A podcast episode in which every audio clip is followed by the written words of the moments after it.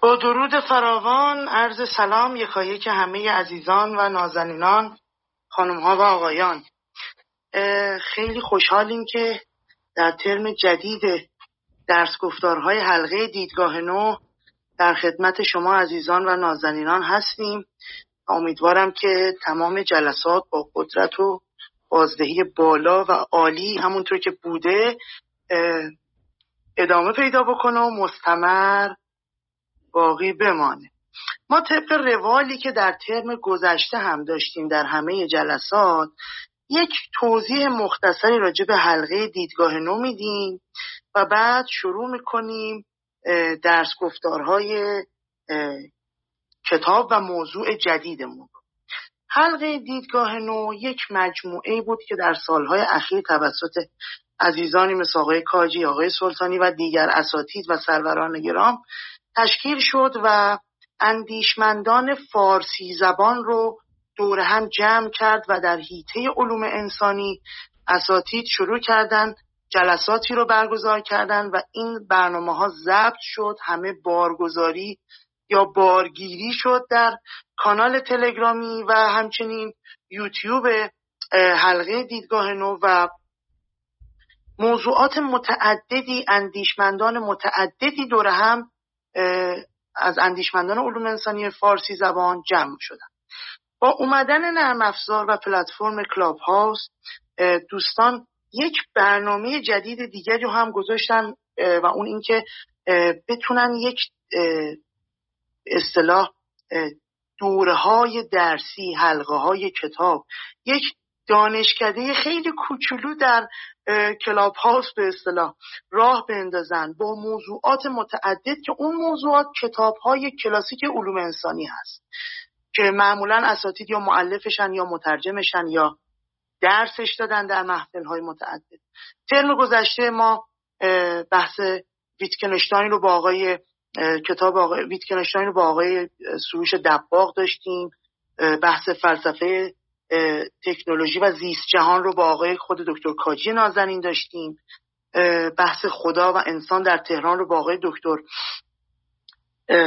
کمالی عزیز و این موضوعات ادامه داشت. جلسات دیگری هم اضافه شده مثل یک شنبه های اول ماه که ما ایران رو از نگاه رسانه های خارجی بررسی می‌کنیم. چندین جلسه هم برگزار شده در حضور اساتیدی مثل آقای دکتر بروجردی. و آقای نامور حقیقی و دیگر اساتید. جمعه ها هم یک جلسه بسیار ارزشمند و نیکویی هست. اونم مجد کتاب هست که دوستان و اساتید علوم انسانی زحمت می‌کشن کتاب های جدیدی که در موضوعات متعدد خوندن رو شرح و بست میدن توضیح میدن و معرفی می‌کنن. و یه وقفه استراحتی گذاشته شدش و الان از این هفته ما ترم دوم درس گفتارها و حلقه کتابهای حلقه دیدگاه نو رو داریم برگزار می‌کنیم. پری روز جلسه آقای دکتر مجاهدی عزیز بود.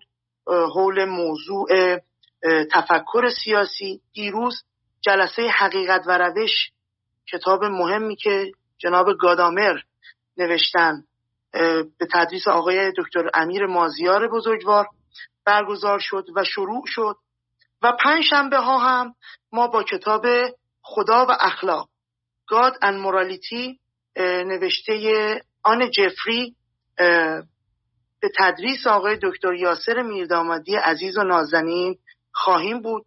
تمام جلسات حلقه دیدگاه نو ساعت دو به وقت تورنتو و ده و نیم شب به وقت تهران برگزار میشه و برای اولین جلسه هم ما یک معرفی از استاد خودمون آقای دکتر یاسر میردامادی داشته باشیم.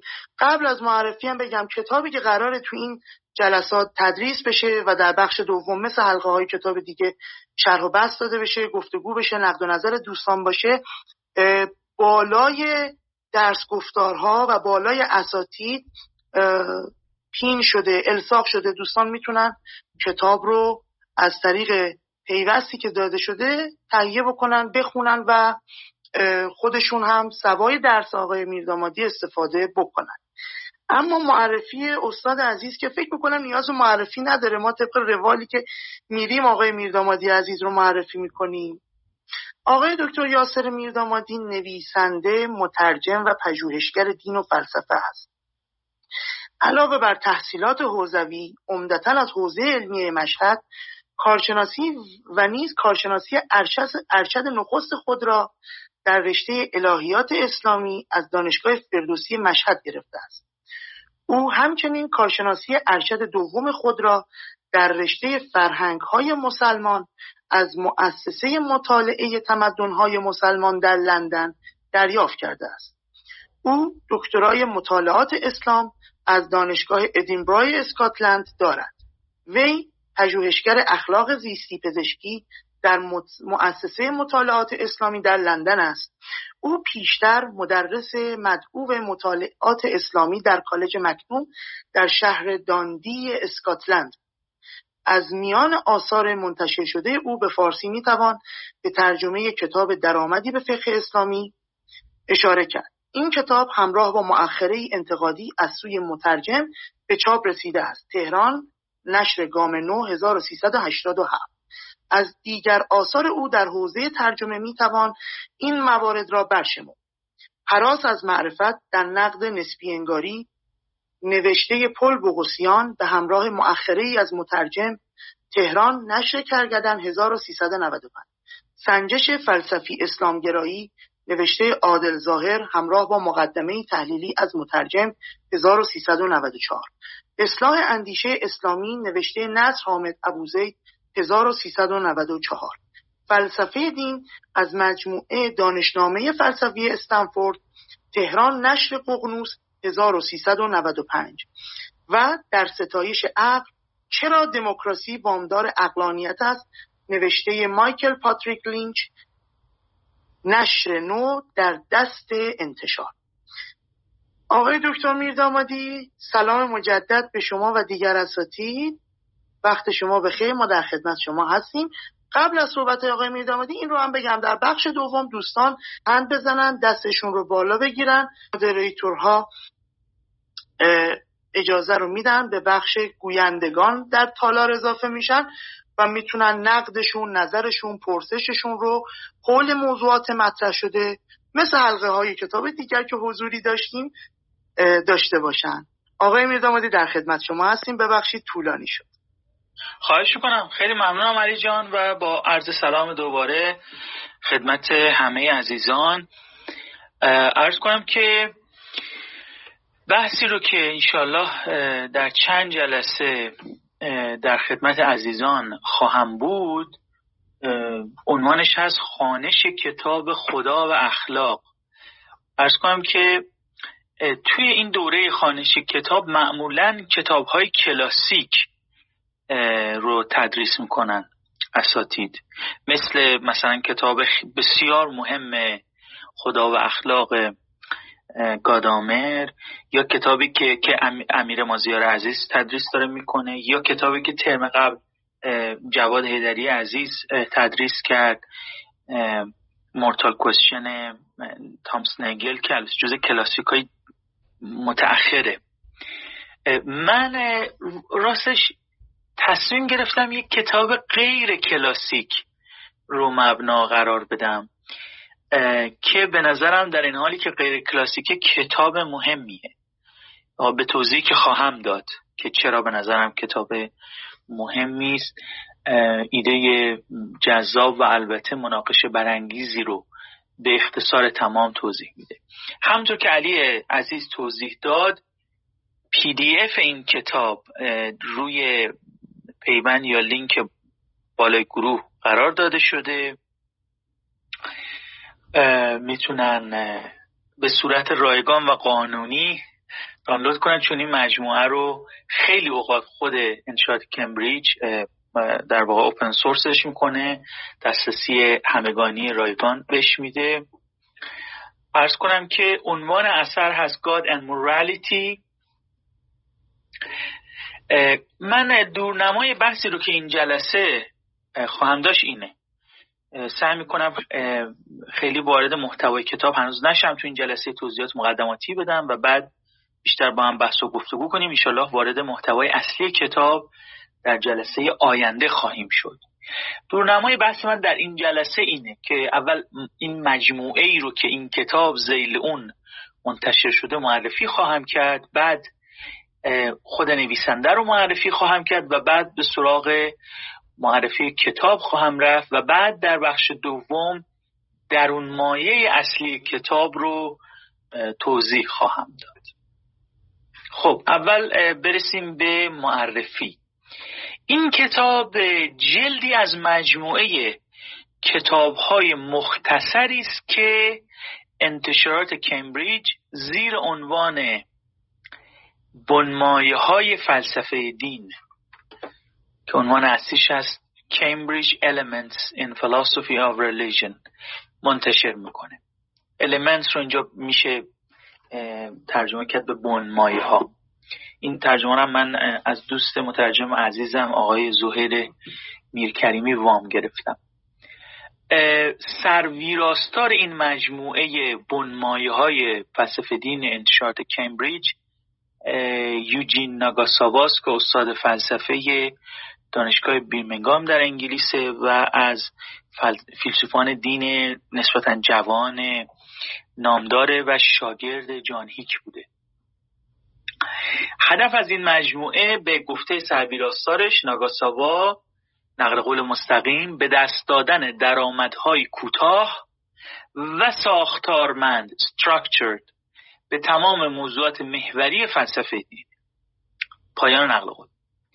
تا به حال یعنی تا فوریه 2022 یعنی همین ماهی که توش هستیم بهمن 1400 خورشیدی تا به حال 29 جلد از این مجموعه بنمایه های فلسفه دین منتشر شده.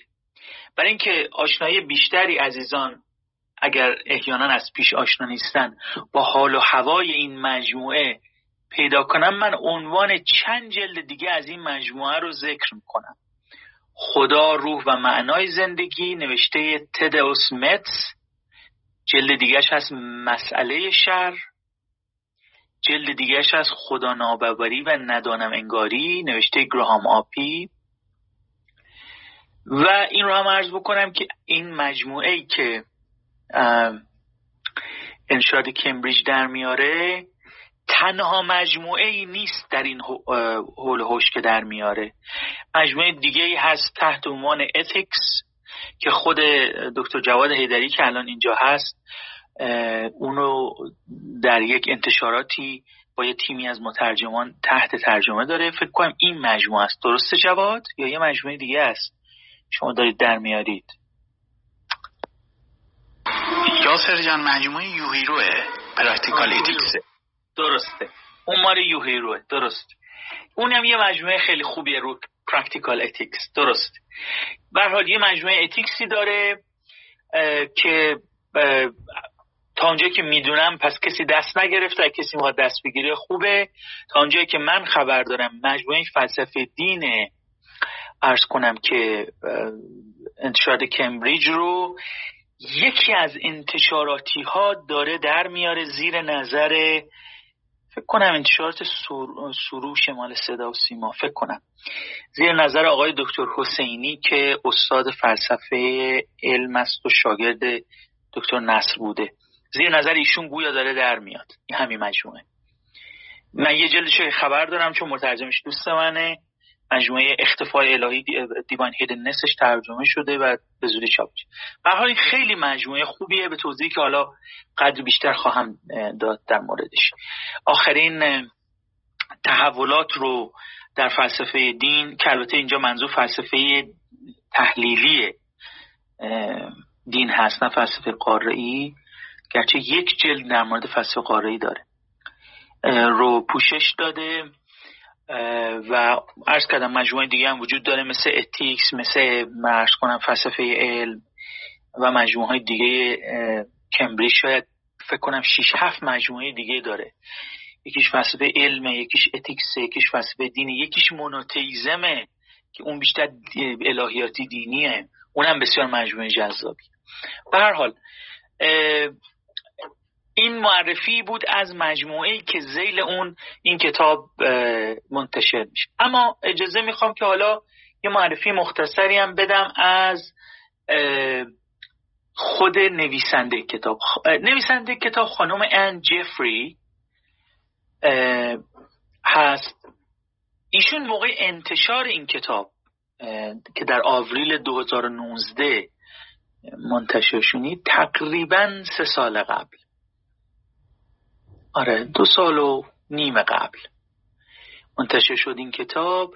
ایشون اون موقع استاد فلسفه دانشگاه آلابامای جنوبی ساوت آلاباما در آمریکا بود.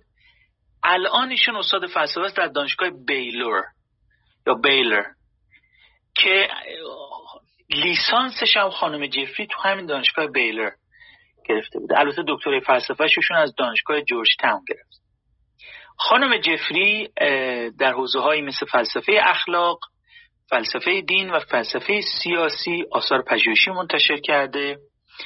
ارز کنم که خانم انجفری خودش فیلسوف خدا باور مسیحی است و کتاب خدا و اخلاق در همین مدت نسبتا کوتاهی که از انتشارش زیل همین مجموعه مایه های فلسفه دین گذشته تحسین برانگیخته. یه نمونه از تحسینی که این کتاب برانگیخته رو عرض می‌کنم. بنجامین لمسک که فیلسوف اخلاق و روکان تو موضوعاتی از این دست نوشته یه یادداشت انتقادی در مورد این کتاب نوشته در مجله بسیار معتبر Faith and Philosophy ایمان و فلسفه در سال 2020 ارز کنم که خیلی هم تنز آمیز این ارز کنم که یادداشتی که آقای بنجامین نوشته. بعد دو بار در این یادداشت هم ابتداش و هم در انتهاش. میگه که منی که فیلسوف اخلاقم تا به حال کتابی مثل این ندیدم. که این مقدار مختصر و مفید باشه و یه ایده جذابی هم. و البته ایده جذاب معمولا مناقشه برانگیز هم هستن دیگه. و مناقشه برانگیزی رو اتخاذ کرده باشه. پس این هم معرفی از خانم جفری اگر که مثلا روی یوتیوب بزنید ایشون دو سه تا بحث جذاب داره با یه کانال مسیحی راجع به همین موضوعاتی مثل نسبت خدا و اخلاق که بحث های جذابی است. در اونجا. یه گفتگو هم داره با یک رادیویی که در اون راجع به کتابای خوبی که خونده صحبت می‌کنه. از جمله این شاید برای جواد جالب باشه از جمله نام می‌بره از کتاب مهم و نسبتا اخیر نیکلاس والترستور فیلسوف دین و فیلسوف سیاسی به نام مایتی and Almighty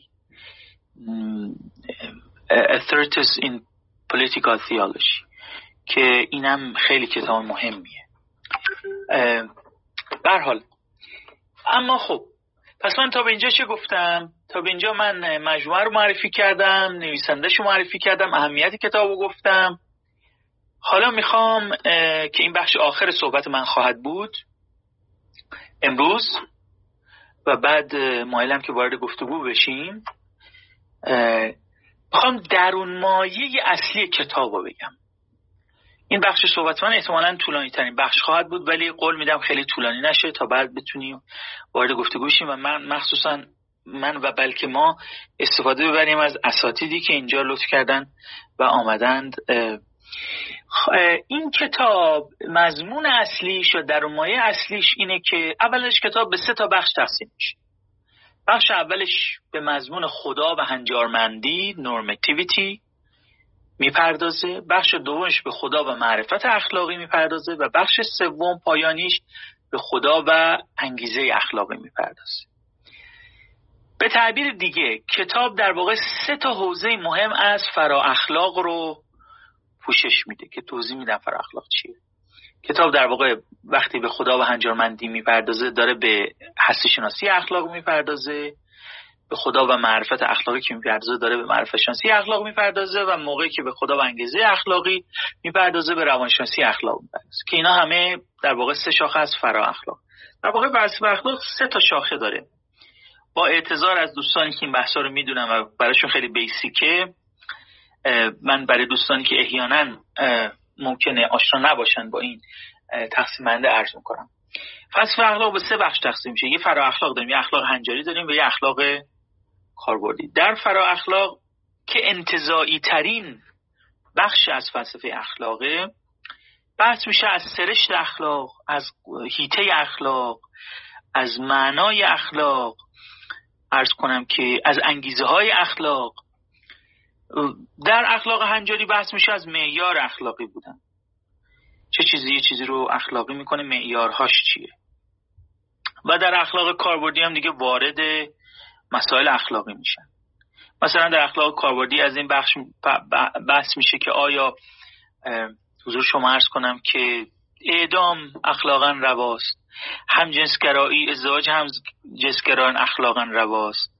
ارز کنم که پست هیومنیزم این که ما بخوایم فرا انسان درست کنیم یعنی این مقدار با پیشرفت فناوری دست ببریم که بتونیم یه فرا انسان درست کنیم. کسی که مثلا مغزش مثل انیشتین باشه دستاش مثل گجت باشه چشاش مثل عقاب ببینه پاهاش هم مثل پلنگ بدوه یه همچی چیزی که posthumanism گاهی یا metahumanism ازش آیا درست کردن همچی چیزی که به لحاظ فناورانه خیلی دور نیستیم از درست کردنش. بس بر سر مشکلات اخلاقی است که احیانا پیش روی چنین چیزی است این آیا اخلاقا رواست یا نه؟ آیا دستکاری اخلاقی درسته؟ یعنی مثلا یک کسی سایکوپثه یک کسی روان نجنده یک, کسی مردم ستیزه. ما بیایم این مثلا مغز این رو تزریق انجام بدیم یا مغز رو دستکاری کنیم که این دیگه مثلا انسان ستیز نه آیا این اخلاقا رواست؟ مواردی از این دست اینا توی practical ethics یا applied ethics ازش بحث میشه. توی normative ethics بحث این است که در واقع معیار چه چیزی یک, یک امر رو اخ... چه معیاری یه چیزی رو اخلاقی یا غیر اخلاقی می‌کنه؟ آیا این معیار مثلا سود فردیه سود جمعیه؟ این معیار در واقع عقل محض اینی که اون ایده رو بشه تعمیمش داد؟ یا این معیار فرض بفرمایید که اوامر الهیه یا نواهی الهیه یا این معیار این, این است که چیزی اخلاقی است که فرد رو رفته رفته فضیلتمند کنه. اینا بحثی است که در اخلاق هنجاری و نورمتیو اتیکس بحث الان بحث ما در این دوره نه اخلاق هنجاری است مستقیما و نه اخلاق کاربسته یا عملی. گرچه بحثی که می‌کنیم به, به این موارد هم پرتو میافکنه ولی مستقیما محل بحث ما نخواهد. بلکه بحث ما در فرا اخلاق. بحثایی که در فرا اخلاق میشه من خیلی خلاصه عرض می‌کنم چون کل بحث این دوره در مورد بحث خانم جفری در مورد فرا اخلاق. در فرا اخلاق بحث از این از این دست صورت می‌گیره که سرشت اخلاق چیه. مثلا فرض کنید سرشت گزارهای اخلاقی سرشت مفاهیم اخلاقی چیه؟ اصلا خوب چیه؟ بد چیه؟ اینا میشه معناشناسی که سمانتیک یه بخشی از متاتیف یا فرا اخلاق. باز است که چرا بهش میگن فرا اخلاق؟ چون از خود بحث اخلاقی فرا میره دیگه. های در واقع مرتبه دومی است. نگاه در واقع از بالا و از بیرونه. وقتی میگیم خوب وقتی میگیم درست وقتی میگیم نادرست در واقع معناشناسی این مفاهیم اخلاقی چیه؟ حضور شما ارز کنم که یه بحث دیگه که اینجا خواهیم کرد این است که اخلاق اصلا از کجا میاد؟ ریشش چیه؟ این میشه هستی شناسی اخلاق. یعنی هستیش از کجا می‌گیره که خواهیم دید که خانم جفری بخش زیادی از بحثشون روی همین سوار می‌کنه. پس یه بحثی معناشناسی اخلاقه یه بحثی ارز کنم محضر مبارکتون که هستی, هستی شناسی اخلاقه. یه بحث دیگه هم در فرا اخلاق صورت می‌گیره با اون معرفت شناسی اخلاقه. ما اصلا از کجا می‌دونیم چه چیزی خوبه بده؟ یا قوه اخلاقی داریم؟ فرض کنیم مثلا من وقتی چیزی رو می‌بینم خب با ادراک حسی می‌بینم با چشم می‌بینم. چیزی رو لمس می‌کنم با قوه لامسم وقتی یه چیزی رو احساس کنم خوبه مثلا یه قوه ما یه قوه مثلا فرض کنید پنهانی داریم یا نه؟ چجوری به حال؟ و آیا اصلا ما معرفت اخلاقی داریم؟ یعنی سوال بنیادی ترینه در معرفت شناسی اخلاق که شاخه از فرا اخلاقه. نیست که اصلا ما داریم اصلا معرفت داریم نداریم. این هم یکی دیگه از بحث. یه بحث دیگه هم در فرا اخلاق صورت می‌گیره روانشناسی اخلاق. این هم بحث مهمی است و یکی از بحث هایی که زیل روانشناسی اخلاق صورت می‌گیره و تو این بحث ما انشالله اگه برسیم تو بخش آخر میاد در همین کتاب اینه که چه چیزی ما رو بر انگیزه اصلا چرا باید اخلاقی باشیم؟ چه چیزی ما رو بر انگیزه به اینکه ما اخلاقی باشیم. انگیزه اخلاقی بودن چیه؟ آیا خود گزاره های اخلاقی یکی از بحث مهم در روانشناسی اخلاقی آیا خود گزاره های اخلاقی به تعبیری انگیزه سر خودن یا نه؟ انگیزشون از بیرون میاد. اینم یه بحث بسیار مهمی است در روانشناسی اخلاق. پس فلسفه اخلاق به سه بخش فرا اخلاق اخلاق هنجاری و اخلاق کاربردی تقسیم میشه. در فرا اخلاق بحث‌های مثل هستی شناسی اخلاق معناشناسی اخلاق معرفت شناسی اخلاق و روانشناسی اخلاق صورت می‌گیره و ما در این کتاب سرکارمون با فرا اخلاق خواهد بود به طور ویژه سه تا شاخه از فرا اخلاق یعنی هستی شناسی اخلاق معرفت شناسی اخلاق و روانشناسی اخلاق. خب پس من تا به اینجا هنوز در مایه اصلی کتاب نگفتم. در واقع جعبه ابزار مفاهیم اصلی رو که باش سر کار داریم و باز کردم توضیح دادم. حالا می‌خوام ایده اصلی کتاب بگم و این سخن آخر من خواهد کتاب دو تا ایده اصلی داره. یه ایده اصلی اصلی داره و یک ایده اصلی داره. ایده اصلی اصلی این کتاب اینه که و همطور که ارز کردم هم جذابه و هم به طور طبیعی مثل هر ایده فلسفی دیگه مناقشه برانگیزه. ایده اول این کتاب اینه که خدا باوری تیزم T H E I S M در مقایسه با نظری های بدیلش که نظری های بدیل رو توضیح خواهیم داد جلسه به جلسه خدا باوری اولا بنیان اخلاق رو بهتر توضیح میده. یعنی تو هستی شناسی اخلاق برنده است. دو معرفت اخلاقی رو بهتر توضیح میده. پس در معرفت شناسی اخلاق برنده است در مقایسه با نظری های بدیلش. و سه انگیزه محکمتری و سفتری برای اخلاقی بودن عرضه می‌کنه. پس در روانشناسی اخلاق برنده است. این ایده اول خانم جفریس در این کتاب. ایده دومش که کتاب به نظر من جذابتر و البته حتی از ایده اول مناقشه برانگیزتر می‌کنه این است که خب پس ایده اول این بود که خداباوری برنده است در فرا اخلاق. حالا بعد میاد میگه که حالا چه خداباوری؟ چون معمولا اونایی که میگن خداباوری برنده است در فرا اخلاق به یه خداباوری حداقلی اکتفا می‌کنه. حالا توضیح خواهم داد. منظور از خداباوری حداقلی چیست؟ خانم جفری دیگه خیلی خلاصه فرس میراند به قول قدیمی ها. و میگه نه اتفاقا اگر خدا باوری بخواد برنده باشه در حوزه فرا اخلاق خدا باوری حد اکثری ترجیح داره به خدا باوری حد اقلی من اول بگم که خب منظور چیه دیگه؟ دوباره باز باید جعبه ابزار اصطلاحات هم باز کنم. خداوری حد اکثری رو ترجمه است که بنده گذاشتم به جای فیک تیزم یا خداباوری کتاکولوف زخیم. در مقابل با فیزم یا خداباوری لاغر. منتها زخیم و لاغر اینا به نظرم ترجمه های قشنگی نیست. لذا اون حد اقلی حد اکثری که در فارسی اصطلاحی جا افتاده به نظرم میرسونه. مفهوم رو. پس ببینید یه بار دیگه بگم قبل از اینکه بیشتر توضیح بدم. خانم ان جفری میگه که اولا خدا باوری بهتر. هم بنیانه اخلاق رو توضیح میده هم معرفت اخلاقی رو توضیح میده هم انگیزه محکمتری بر اخلاق درست می‌کنه. این ایده اول بود. ایده دومی بود که خدا باوری حد اکثری در این رقابت برنده خدا باوری بهتر این ستا رو توضیح میده تا خدا باوری حد اقلی خب حالا. به طور طبیعی سوال اینه که خداباوری حداقلی و خداباوری حداکثری دقیقا یعنی چی؟ این رو من به عنوان یک نقد عرض می‌کنم. با کمال تعجب در کل کتاب خانم جفری تعمدن به نظرم این دوتا اصطلاح کلیدی رو توضیح نمیده.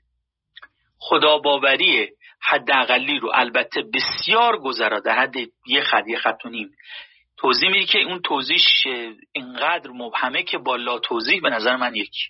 و خداوری حد اکثری رو که اصلا توضیح نمیده. در کل کتاب که می‌خونید البته لابلاش می‌تونید یه حدسایی بزنید که منظورشون چی بوده. ولی این نظرم نقص بزرگی بر این کتابه و در اون یادداشت انتقادی هم که راجع به کتاب نوشته شده آقای بنجامین لمسکوب نوشته به این نکته اشاره کرده. منتها ایشون گفته که به نظرم این نقصی نیست چون نویسنده اصولا در بند تعریف نبوده. منتها خب این خیلی ادعای در واقع ادعای مرکزی ادعای مرکزی مرکزی کتابه. خدا باوری حد اکثری کاروبار رقابت خدا باورانه رو برنده تر می‌کنه. منتها اینو توضیح نده. منتها بنده یه تلاشی کردم و کل کتاب رو برای در واقع به قول به قول اصطلاح کلاسیک استیاد معنا این دوتا واژه علک کردم. و به نظرم اومد که اینجور میشه صورتبندی کرد و این صورتبندی البته از بنده است.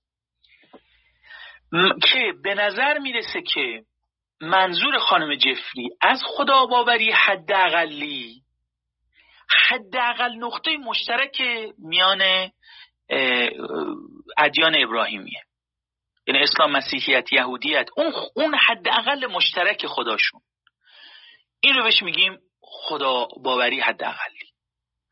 خدایی که مثلا قادر مطلق عالم مطلق خیرخواه هست همین ستا یعنی اون تل... یعنی اون خدایی که انتظایی تر فلسفی تره به عنوان حداقل قدر مشترک خدای ادیان ابراهیم. اون تا اشاره می‌کنه خانم جفری و اشاره و این رو ارجاع میده به هر جان هر که پسر اون رم هر معروفه اونتا به خلاف باباش خیلی خدا باوره که اون میگه که نه این این خدا باوری حداقلی رو ما باید فقط به اسلام مسیحیت یهودیت محدود نکنیم. و آین بهایی هم اسم می‌بره. حتی دروز رم حالا من نمی‌دونم دروز چطور یه دفعه آمده تو دروز بل به حال سعی می‌کنه باز کنه که من موافقم. ولی بازم حداقلی میمونه ها. یعنی همچنان حداقلی است. یعنی تاکیدش رو حداقل صفات مشترک خدای ادیان ابراهیمی و توسعا مثلا آین بهایی فرض کنید که دروز و اینا. بعد ارز کنم که احتمالا دروز رو به این دلیل آورده چون این محل سواله که آیا دروز مسلمانن یا نه؟ این خیلی مبهمه در مورد دروز من از دوستان اسماعیلی مونم که با دروز خیلی نزدیکن چون دروز از دل آین اسماعیلی دارم. پرسیدم حالا نمی‌دونم اونا آیا مایلم بگن که یعنی اینا از من ولی گویا دو روز مسلمان نمی‌دونن خودشون. یه آین مستقلی می‌دونن مثل آین بهایی. ولی به تاریخا از دل اسماعیلیان دارم. و اسماعیلیان خب واضحه که خودشون رو مسلمان می‌دونن.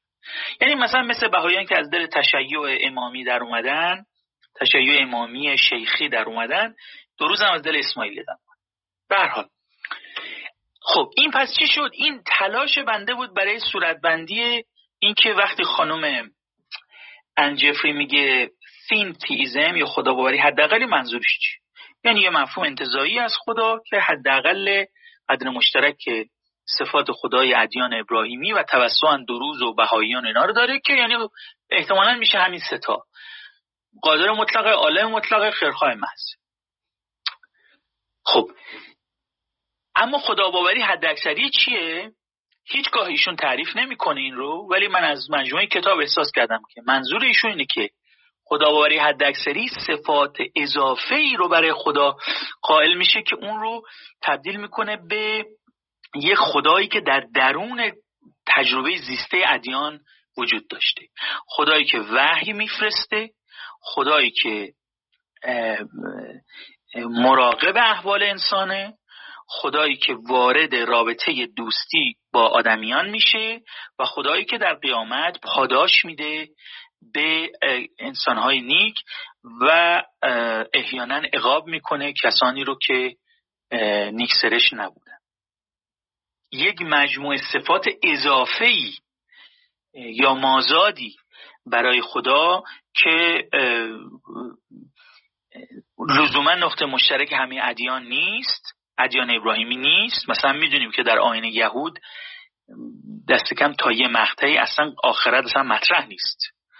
و همین الان هم در شاخه های از یهودیت ممکنه چندان آخرت مهم نباشه. بر این اساس دیگه نمی‌تونه تو سیک تیزم یا خدا باوری حد اکثری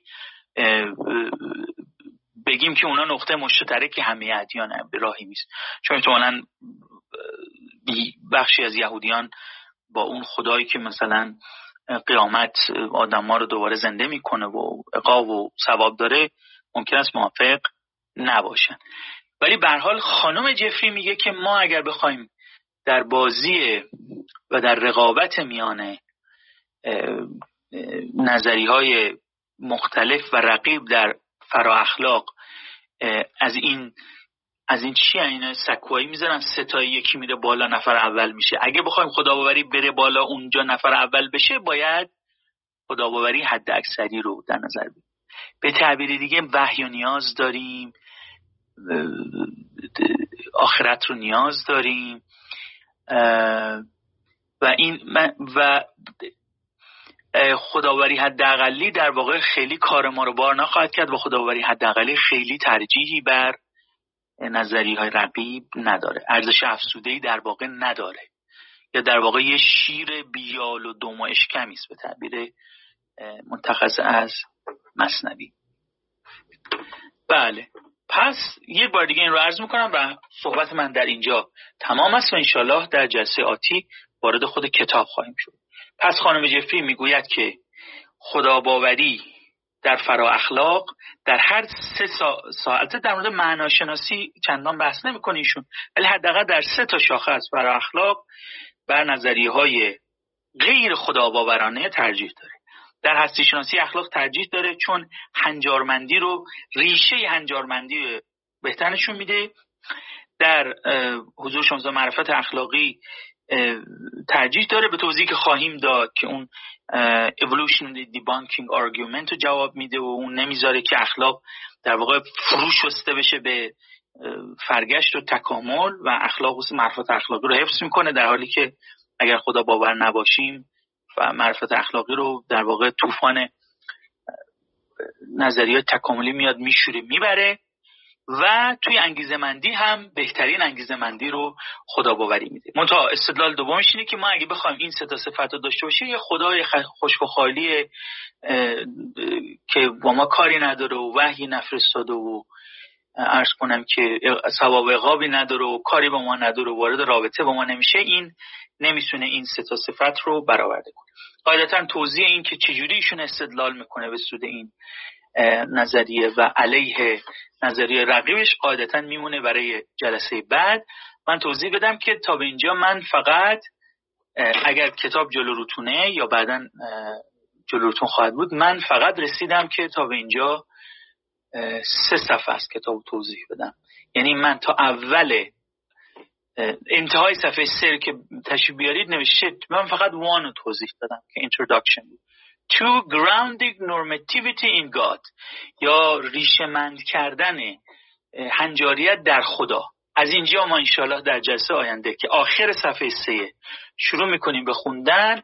من حدس می‌زنم که بیش از سه چهار صفحه نخواهیم توانست پیش بریم. بر اساس اگر می‌خواهید با مطالعه بیاید از آخر صفحه سه grounding normativity in God. بخوانید لطفا تا تا بعد بیا جلو اون argument from queerness and error theory اونم بخونید لطفا تا آخر صفحه هشت. یعنی اول no source argument. پس از آخر صفحه سه. تا آخر صفحه هشت رو ما انشالله تا جلسه آینده بحث خواهیم کرد. و من فکر نمی کنم بیشتر از پنج صفحه چون مطالبش خیلی فشرده است. این رو هم به نکته پس آخر بگم چون قرار بود نکته آخرم باشه الان یادم اومد. این است که این کتاب خب پس من یه انتقاد بهش تا بال وارد کردم دیگه و اون این بود که کلید های اصلی که در واقع قلب استدلال اونها رو توضیح نداده و به نظرم تعمدن توضیح نداده. چون ببینید وقتی شما توضیح می‌دید دستتون رو میشه دیگه خیلی راحت میشه مچ شما رو توضیح نمی‌دید دی حالا برو بدو که دقیقا یعنی چی و فلان. بذاره به نظرم از این جهت ایشون به نظر می‌رسه که خواسته دستشو مشتشو باز نکنه این اشکال اول اشکال دومی که من می‌رسه در کتاب هست و اگر نگاه کنید یا پیشتر نگاه کرده باشید می‌بینید این است که واقعیت همینه که کتاب خیلی فشرده است. یعنی کتاب اصلا مقدماتی نیست. و کاملا مشخص چرا؟ چون ایشون هفتاد صفحه جا داشته. کتاب 84 صفحه است ولی اون اوایلش و فهرست آخر اینا که در نظر بگیریم مغز کتاب 70 صفحه ایشون 70 صفحه جا داشته یه دنیا می‌خواسته حرف بزنه. خب نتیجه این شده که به نظرم یک کتاب بسیار فشرده که فرد گرفته از قبل شما آشنا اینو فقط یک کد میده. فقط همه بحثا رو یک کد میده استدلال پیچیده. و من به نظرم این شیوه جذابی نیست. بهتر بود ایشون سبکتر به که مثلا چون منتقدی که تو کتاب آورده میگه بیش از 50 استدلال تو این کتاب. تو 70 صفحه بخوای 50 استدلال. خب اینو مثلا بکن 30 تا ولی اونا رو بیشتر توضیح بده.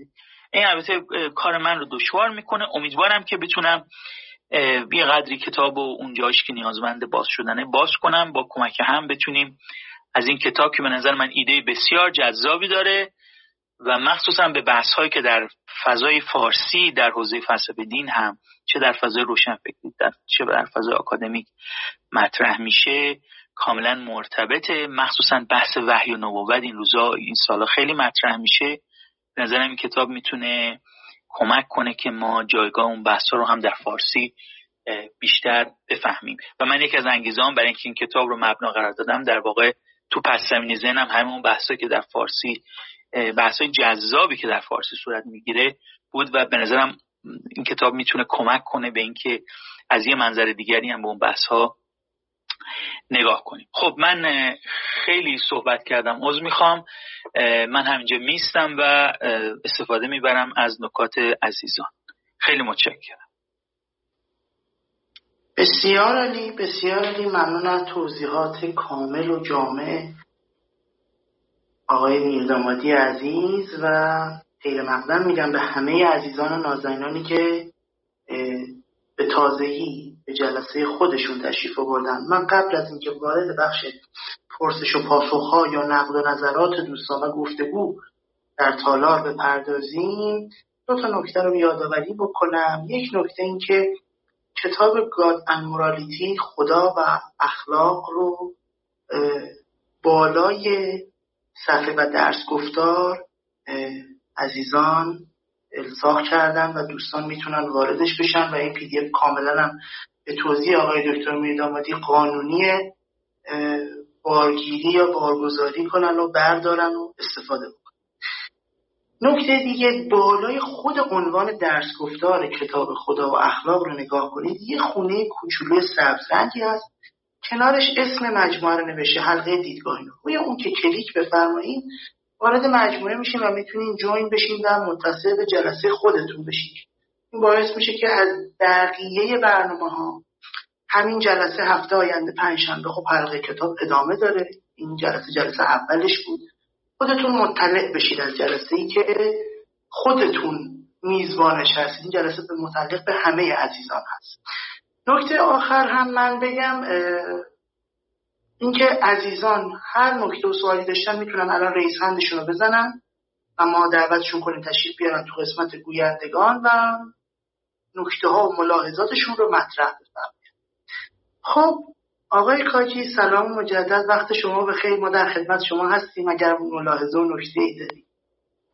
بله سلام. مجدد من میگم خدمت یاسر عزیز. خیلی ممنون به خاطر این انتخاب خوبش. سلام و عرض ادب هم می‌کنم خدمت همه عزیزانی که توی اتاق هستن.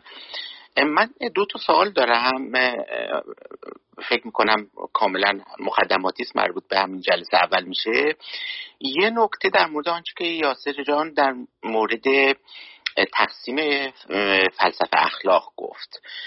و اون رو تقسیم کرد به سه دسته.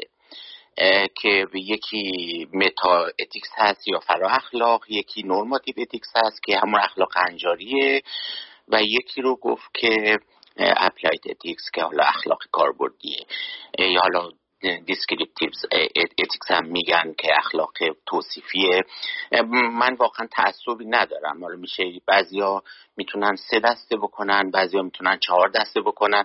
خیلی هم تو این ادبیات فلسفه اخلاق خیلی مناقشه برانگیزه. من نمی‌خوام واقعا به نفع یکی حکمی صادر بکنم. اما یه چیز رو در مورد آنچه که یاسر جان در مورد metaethics گفت می‌تونم بگم و ارتباطش با این سه حوزه دیگه.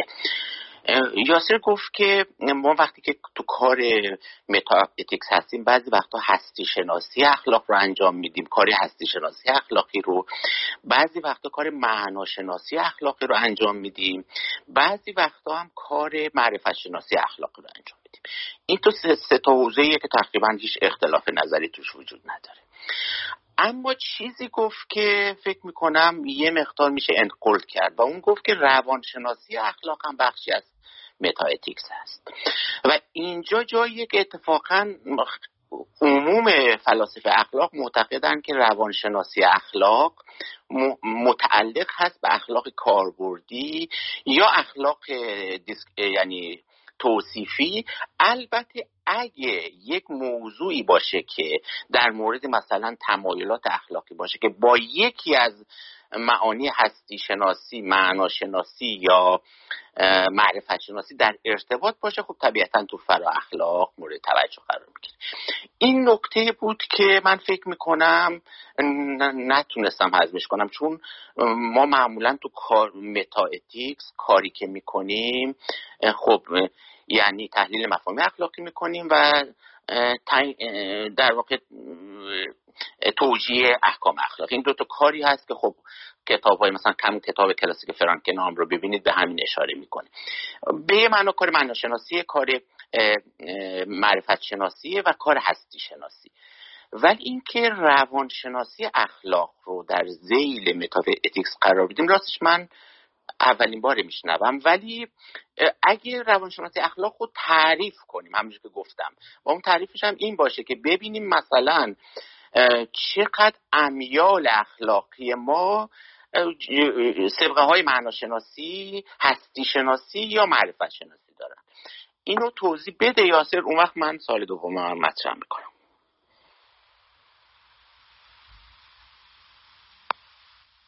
می‌خوای حسین جان سال دوم بپرسی بعد من باشه. سال دومم در مورد ساختار این کتاب هست. من البته نخوندم شروع کردم به خوندنش. چون واقعا همونجور که تو گفتی من مثلا ساختار کتاب رو می‌فهمم. ساختار معمولا این است که دیدگاه های مختلف توضیح داده بشه شهر داده بشه و حالا نویسنده که انتقاداتی هم به هر یک از رویکرداست بگه. ساختار مقالم رو می‌دونم. عموما اینجوری است که مثلا از یه مدعای اساسی همونجور که تو هم گفتی کور کور بیلیفی مطرح بشه و ازش دفاع بشه. ولی چیزی بین این دوتا رو نمی‌فهمم. مثلا با این ساختار 70 80 صفحه ای که هم بخواد کار کتاب رو بکنه و هم کار مقاله رو. شاید باید بخونیم بیشتر بعدا در موردش ارزیابی درستری بکنیم. ولی فکر کردم همون جلسه اول میشه در مورد این شیوه ای که نویسنده اتخاذ کرده. مثلا در این حجم کم بخواد این موضوعات زیاد رو مطرح کنه و مدعیات زیادی رو اثبات کنه یا رد کنه. من یه شک دارم. این رو می‌خواستم در مورد ساختار کتاب می‌خواستم بپرسم. بله. بله. خیلی ممنونم حسین جان. ارز کنم که در مورد پرسش خوب اولت ببین مثلا این بحث که آیا شما اینترنالیست هستید در موتیویشن اخلاقیتون یا اکسترنالیست هستید؟ یعنی معتقدید که خود داوری های اخلاقی انگیزه سر خودن. یعنی وقتی میگید دروغگویی بده است خود این گزاره که مثلا دروغگویی بده است به شما دست کم تا حدودی انگیزه می‌دهد برای اینکه کنش دروغگویانه پیشه نکنید. یا نه externalist ید معتقدید که هیچ motivation ی همراهش نیست. این یکی از بحث‌های مهمه. در metaethics. و این خب به, نوعی به روانشناسی اخلاق برم یا به هر حال به بعد هنجاری روانشناسی اخلاق به بعد descriptive بر نمیگرده دیگه چون بعدهای descriptive هم کاملا می‌تونه سرریز بشه در موضع ما. این یه دلیل. و مثلا ببینید الان مثلا بخوام نمونه بگم.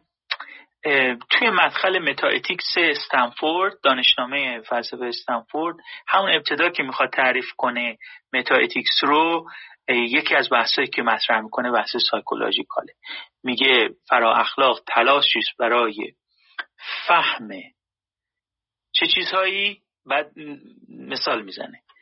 فهم اندیشه های متافیزیکی معرفت شناختی معنا شناختی و روان شناختی که مربوط به اخلاق. که یک نمونهش که internalism externalism باشه اشاره کردم. ولی میپذیرم که it's a matter of definition. کاملا میشه کسی فرض کنه که psychology در واقع moral psychology این جزء descriptive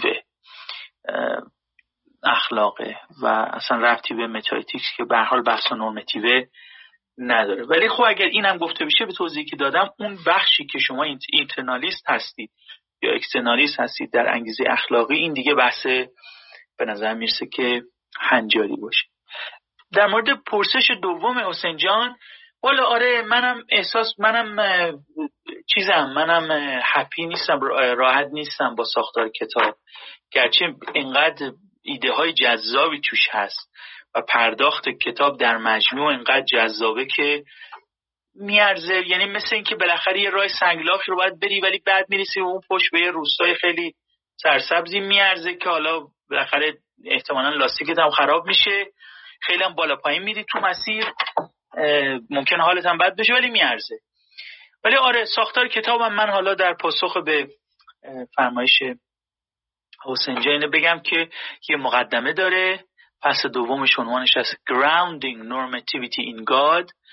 که ترجمه غیر تحت لفظیش میشه هنجارمند ریشه مند کردن هنجارمندی در خدا یا خدا به مسابه بنیان اخلاق به تعبیر ساده تر فصل سومش هست God and Moral Epistemology خدا و معرفت شناسی اخلاق. فصل چهارمش از God Moral Attitudes and Moral Motivation که در بحثای روانشناسی اخلاقه. خدا روکدای اخلاقی و انگیزه اخلاقی و بعدم یک نتیجه گیری داره. و بعدم دیگه ارجاعات و ایناست. مغز کتاب هفتاد صفحه است.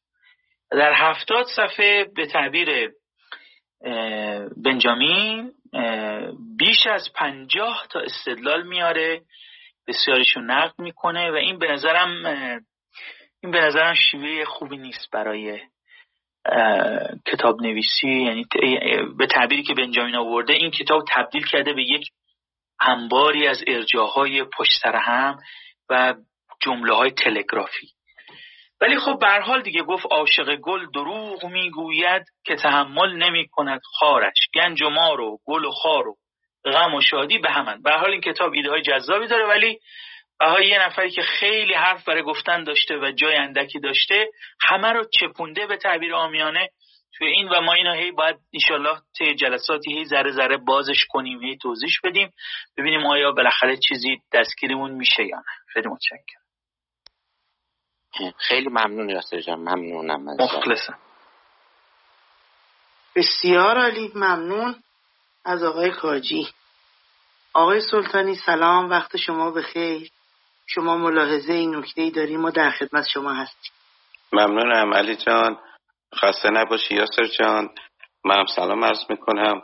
مخصوصا الان می‌بینم آقای دکتر کمالی هم تشریف آوردن آقای دکتر هیدری دکتر منصری و همه دوستانی که جدید اومدن فرصتی باشه که سلامی عرض بکنم. و بالا من یه سوال خیلی حاشیه‌ای دارم و یه سوالم در مورد مقدمه. سوال حاشیه اینه که همیشه برام مطرح بوده که اخلاق در حوزه اخلاق کاربردی مثلا اخلاق پزشکی یا اخلاق مثلا وکالت و غیره آیا اینا جزء اخلاق در واقع کاربردی هستن یا جان از نظر شما؟ بله بله. اگر این در واقع این رو بپذیریم بعد این سوال پیش میاد. اگر دولت ها وکلای مردم باشن در روابط بین الملل اگر دولت ها وکلای مردم باشن در روابط بین الملل آیا می توانیم بگیم که در حوزه روابط بین الملل اخلاق کاربردی حاکمه نه اخلاق نورمیتیو هنجاری آیا این رو میشه پذیرفت؟ ارز کنم که ضمن سلام خدمت مجید عزیز. اینم به شما بگم که این تو این کتاب توی چند جلسه آینده بحث در واقع اون چیزی که ازش یاد می‌کنه تحت عنوان evolutionary debunking argument یا دیبانکینگ رو نمی‌دونم جواد و دوستان دیگه چی باید به فارسی ترجمه کنیم. مثلا انکار ابطال. خیلی هم گشتم. ببینم استاندارد تو فارسی دیبانکینگ و اینجا چی ترجمه کنم. چیزی گیرم نیومد. نظری داری؟ شاید آقای کمالی بتوانند کمک کنم. اولوشن دیبان یا مثلا بگیم برهان تکاملی ابطالگر اخلاق هم چی چیزی برحال دیبانکینگ رو نمی‌دونم باید چی استان. بگید به آقای دکتر کمالی بفهم اگه نظری دارین در این باب. بله فکر کنم من دیر آمدم بی ادبی است که صحبت بکنم. اجازه بفرمایید بعدا خدمتتون مطرح می‌کنم. خیلی ممنون. خواهش سلام علیکم سلام سلام. مخلصم. خیلی خوش آمدی. از جمله این evolutionary debunking argument که مثل به تعبیر گربه مرتضی علی روی فلسفه اخلاق چنبره زده و رهاش نمی‌کنه خیلی بحث خواهد شد. و می‌دونم که شما به این استدلال علاقه دارید و به هر چیزی که بوی تکامل بدهد. نه تکامل با معنی معنوی و اخلاقیش بله اینو در حاشیه کردم بذار من بله. پله به پله می‌رفتم. من گفتم که بالاخره ببینید شما فرمودید که مثلا اخلاق وکلا یک اخلاق کاربردیه. من سوال خیلی مشخص هم اینه که خب، اگر فرض بر این باشه که دولت ها وکلای مردم هستن در روابط بین المللی طبیعتا باید جواب شما مثبت باشه. بگید که روابط بین الملل حوزه هنجارهای اخلاقی نیست بلکه در حوزه اخلاق کاربردیه. یعنی همون اخلاقی که یک وکیل داره نسبت به موکلش که ممکنه یه چیزایی رو پنهان بکنه منافع اون رو فقط در نظر بگیره نه منافع طرف مقابل رو. و خلاصه اخلاق اخلاق حوزش اخلاق کاربردی نه اخلاق هنجاری. می‌خوام ببینم که اگر این جواب این سوال هم مثبته که روابط بین الملل بنابراین در حوزه applied applied ethic ه در اون صورت اصلا ما می توانیم بگیم مثلا رفتار فلان دولت اخلاقی بود یا اخلاقی نیست یا باید بگیم خب نسبت به در واقع اینکه وکیله می‌دونید که مثلا دو حوزه وکالت برای خودش اتیکال کود های خودش تو این سوال خیلی مطرحه الان مثلا الان من در بسیاری از مباحث می‌بینم که مثلا معتقدن که به فلان دولت باید اعتماد کرد یا باید یا دولتیه که مثلا رفتار مثلا در سطح بین المللیش رفتار اخلاق مدارانه ای نیست. به این صورت اگر ما اینو اینجوری فکر بکنیم که در هر صورت یه مقدار موضوع عوض میشه. این مسئله همیشه برای من مطرح بود. که خواستم مطرح بکنم چون که شما بهش اشاره کردید. خواستم ببینم نظرتون چیه. سوال دومی هم داشتم. من بگم که دیگه تموم بکنم. سوال دوم در مورد همین مقدمه که فرمودید و همین ادعایی که شده. خیلی مشتاقم که ببینم که این ادعا که در حوزه متاتیک خدا باوری حداقل یا حد اکثری مدال طلا رو می‌گیره و برنده است و نفر اوله و استدلال هاش رو بشنوم. ولی چون فعلا نشنیدیم من فقط این سوال مطرح می‌کنم. آیا استدلال تجربی هم به این در این کتابش اشاره شده؟ یعنی از لحاظ تجربی در این جهانی که ما در زندگی می‌کنیم قاعدتا اگر خدا باوری از های بیشتری میده برای عمل اخلاقی. از تجربه همین بوده. خانم آن در واقع به مسائل تجربی هم اشاره کرده. مثلا نشون بده از لحاظ آماری خدا باوران. حداقل اخلاق مدارانه تر عمل کردن چون زمانت اخلاقی بیشتری داشتن یا نه. به عبارت دیگه جز استدلال های ایشان هست یا این سال دوم ببخشید که آره من متوجه سال اولتون بودم. اون رو در حاشیه عرض کردم که بگم که برای شما به طور ویژه بحث جلسات آینده ممکنه جذاب باشه. اما در مورد دو پرسشی که جناب دکتر سلطانی عزیز مطرح کرد ببین این, این که در پرسش اول می‌فهمید که جز اخلاق کاربردی یا اخلاق هنجاری این دوگانه رو من مطمئن نیستم که باهاش موافق باشم. چون اخلاق کاربردی هم اخلاق هنجاری اخلاق هنجاری نه که فلسفه اخلاق به سه شاخه فرا اخلاق و اخلاق هنجاری و اخلاق کاربردی به اون معنا نه. به معنی عامتر یعنی همش بحث های normative میشه. یعنی هنجاری به معنای در مقابل descriptive به این معنی که هیچ کدومش اخلاق و مفهومی که بگیم مثلا در فلان قبیله اخلاقی ما کار انسان شناختی کردیم اینطوری رفتار می‌کنه. این اسمش میشه اخلاق توصیفی. applied ethics به این معنا توصیفی نیست. یعنی نمیگه که مثلا فرض کنید در هند گذشته اگر یه مردی فوت می‌کرد همسرش رو هم باهاش دفن می‌کرد. اگه یادتون باشه در اون سریال کارتونی ویلیام فاگ که اگه حالا نمی‌دونم سن به سن ماها می‌رسه یه عده که از ما بزرگترن دیگه احتمالا اون موقع بچه نبودن دهه 60 نشون می‌داد که رفت هندوستان و یه مردی مرده بود و همسرش هم باش داشتن دفن میکردن که اون نجات داد و آخرم گویا با او ازدواج کرد. خب ببینید اگر شما بگید که در اون هند این کارو می‌کنن این میشه descriptive ولی اینکه بگیم آیا رواس این کارو بکنن؟ یعنی اخلاق زناشویی این اقتضا رو داره که اگه مرد زودتر مرد چون معمولا مردا عمرشون کوتاهتر دیگه مردا معمولا زودتر میمیرن گویا. بعد بعد زنان هم باید دفن کنن. این میشه اخلاق هنجاری. به این معنای هنجاری کل سه شاخه هنجاری. یعنی بحثی می‌کنه در مورد اینکه رأی درست چیه و رأی بایسته چیه.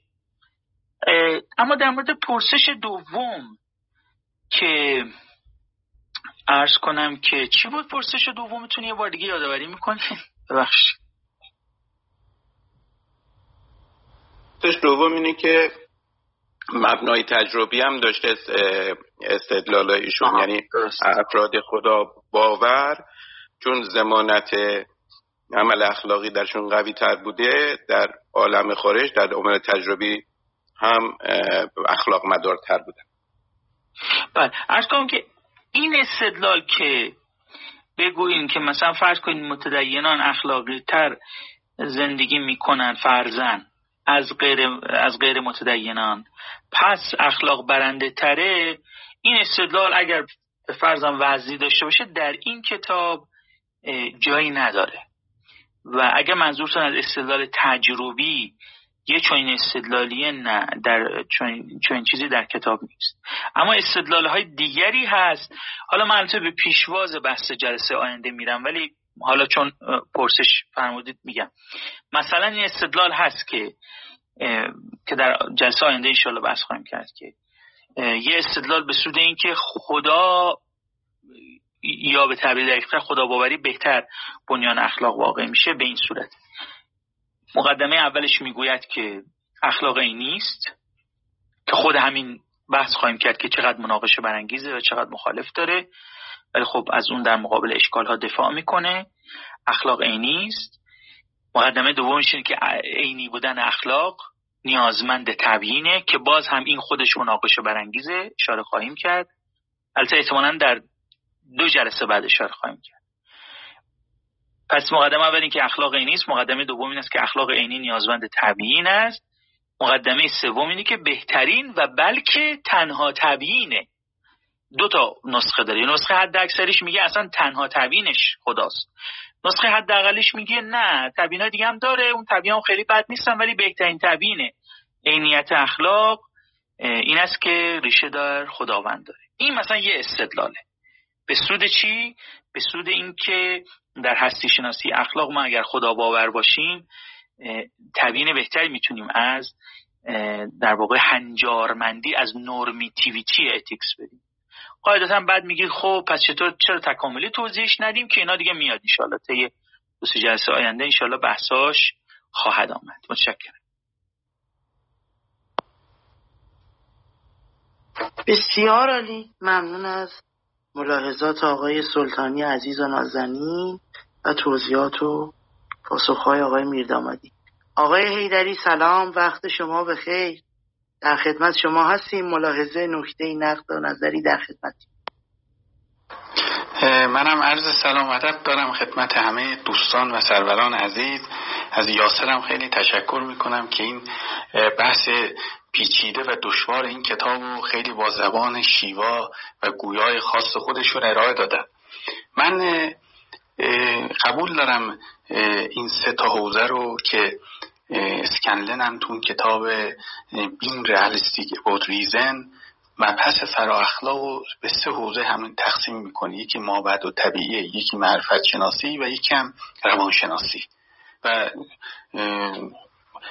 کاملا این تفکیک رو قبول دارم. ولی در مورد اون ادعایی که کتاب می‌کنه میگه که در باب هستی شناسی و معرفت شناسی و روانشناسی خدا باوری می‌تونه بهترین تبیین رو بکنه من برمیگردم به اون ادعای اسکنلن تو کتاب.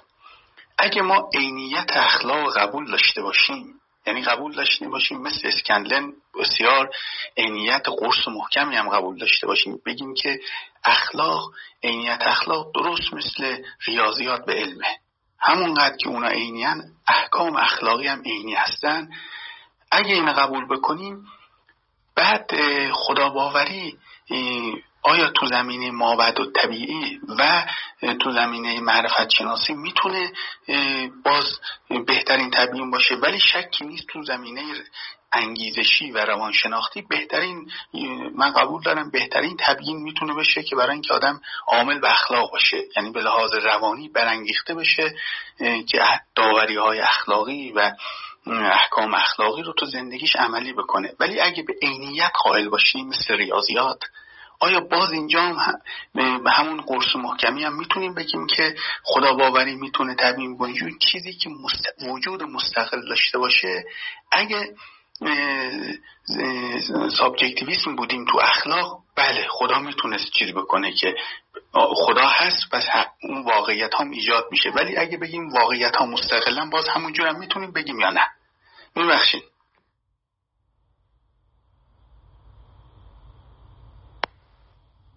بله خیلی ممنونم جواد جان از توضیحت. ارز کنم که ببینید بذارین من بلند بلند فکر کنم. نمیگم این استدلال تو کردی جواد جان ولی به نظرم نزدیک می‌تونه باشه تلویحا.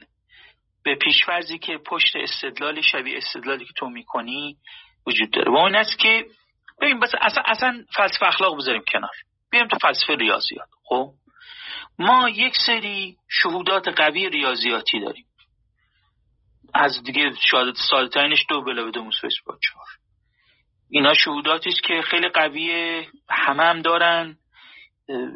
هیچ چیزی هم نمیشه در نظر گرفت که بنیادی تر از این شهودات باشه.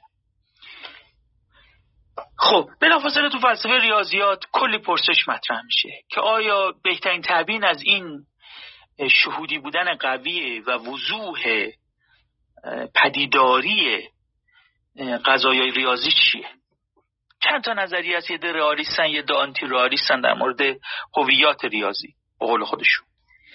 هیچ کدوم از نظریه هایی که در فلسفه ریاضی در مورد این سوال وجود داره وضوح خود اون حضور شما ارز کنم که قضای ریاضی رو ندارن. یعنی هیچ کدومشون دو تا چهار تا نیستن. چه اونایی که رئالیستن و میگن هویات ریاضی در یه جهان افلاتونی مستقل از ما وجود دارن. و چه اونایی که آنتی رئالیستن و میگن نه اینا یه نوع یه شهود جا افتاده در ماست که مشترک میان همه انسان هست ولی از یه امری مستقل از ما حکایت نمی‌کنه هیچ کدوم وضوع خود اون قضای ریاضی رو حالا اگر که ما در نظر بگیریم که ما یه سری قضایی اخلاقی داریم که اینا به قدر قضای ریاضی وضوح دارن که من موافقم با این. منتها معتقدم تعداد اون قضای اخلاقی خیلی زیاد نیست ولی موافقم. حتی یک فقره هم که بیش از یک فقره است. حتی یه فقره هم باشه ثابته که حداقل بالاخره شباهتی وجود مثلا فرض کنیم ممکن بگین چیه؟ مثلا فرض کن شکنجه کردن یک کودک تا سرحد مرگ صرفا برای سرگرمی اخلاقا نارواست. هیچ شرایطی اخلاقا روا نیست مثلا. این گزاره به نظر من همون وضوحی داره که دو بلا دو مساویس با چهار. منتها اون در ریاضیات این در اخلاق. یعنی تا اینجاش باحال هستم جواد. کاملا. منتها تو ممکنه بگی خب بعد تمام نظریهایی که در مورد اون میدن چه تو نچرسی نه نچرسی وضوح خود اون گزاره رو نداره. من قبول دارم ولی بعد خواهم گفت سو وات سومن مازا خب چه اشکالی داره. کما که شما در ریاضیات این همون رو غذای به وضوع غذای ریاضی نیست ولی نظریه هایی هستن محترم با هم میجنگن ولی اینکه اون وضوح نداشته باشه در اساس این استدلال مبتنی بر عدم وضوح به نظر من اشکال ایجاد نمی‌کنه برای که اصلا سرشت استدلال مرتبه دوم اینجور هیچ کدوم از استدلال مرتبه دومی سکن اوردر استدلالی که انگار بیرون گود نشستن می‌خوان یه چیزی رو درون گود تحلیل کنن اصلا قرار نیست اون سرحد اون شهودات به وضوح اون شهودات برسن. نمی‌دونم حالا آیا تونستم نکته رو پاسخ بدم یا نه؟ متشکرم.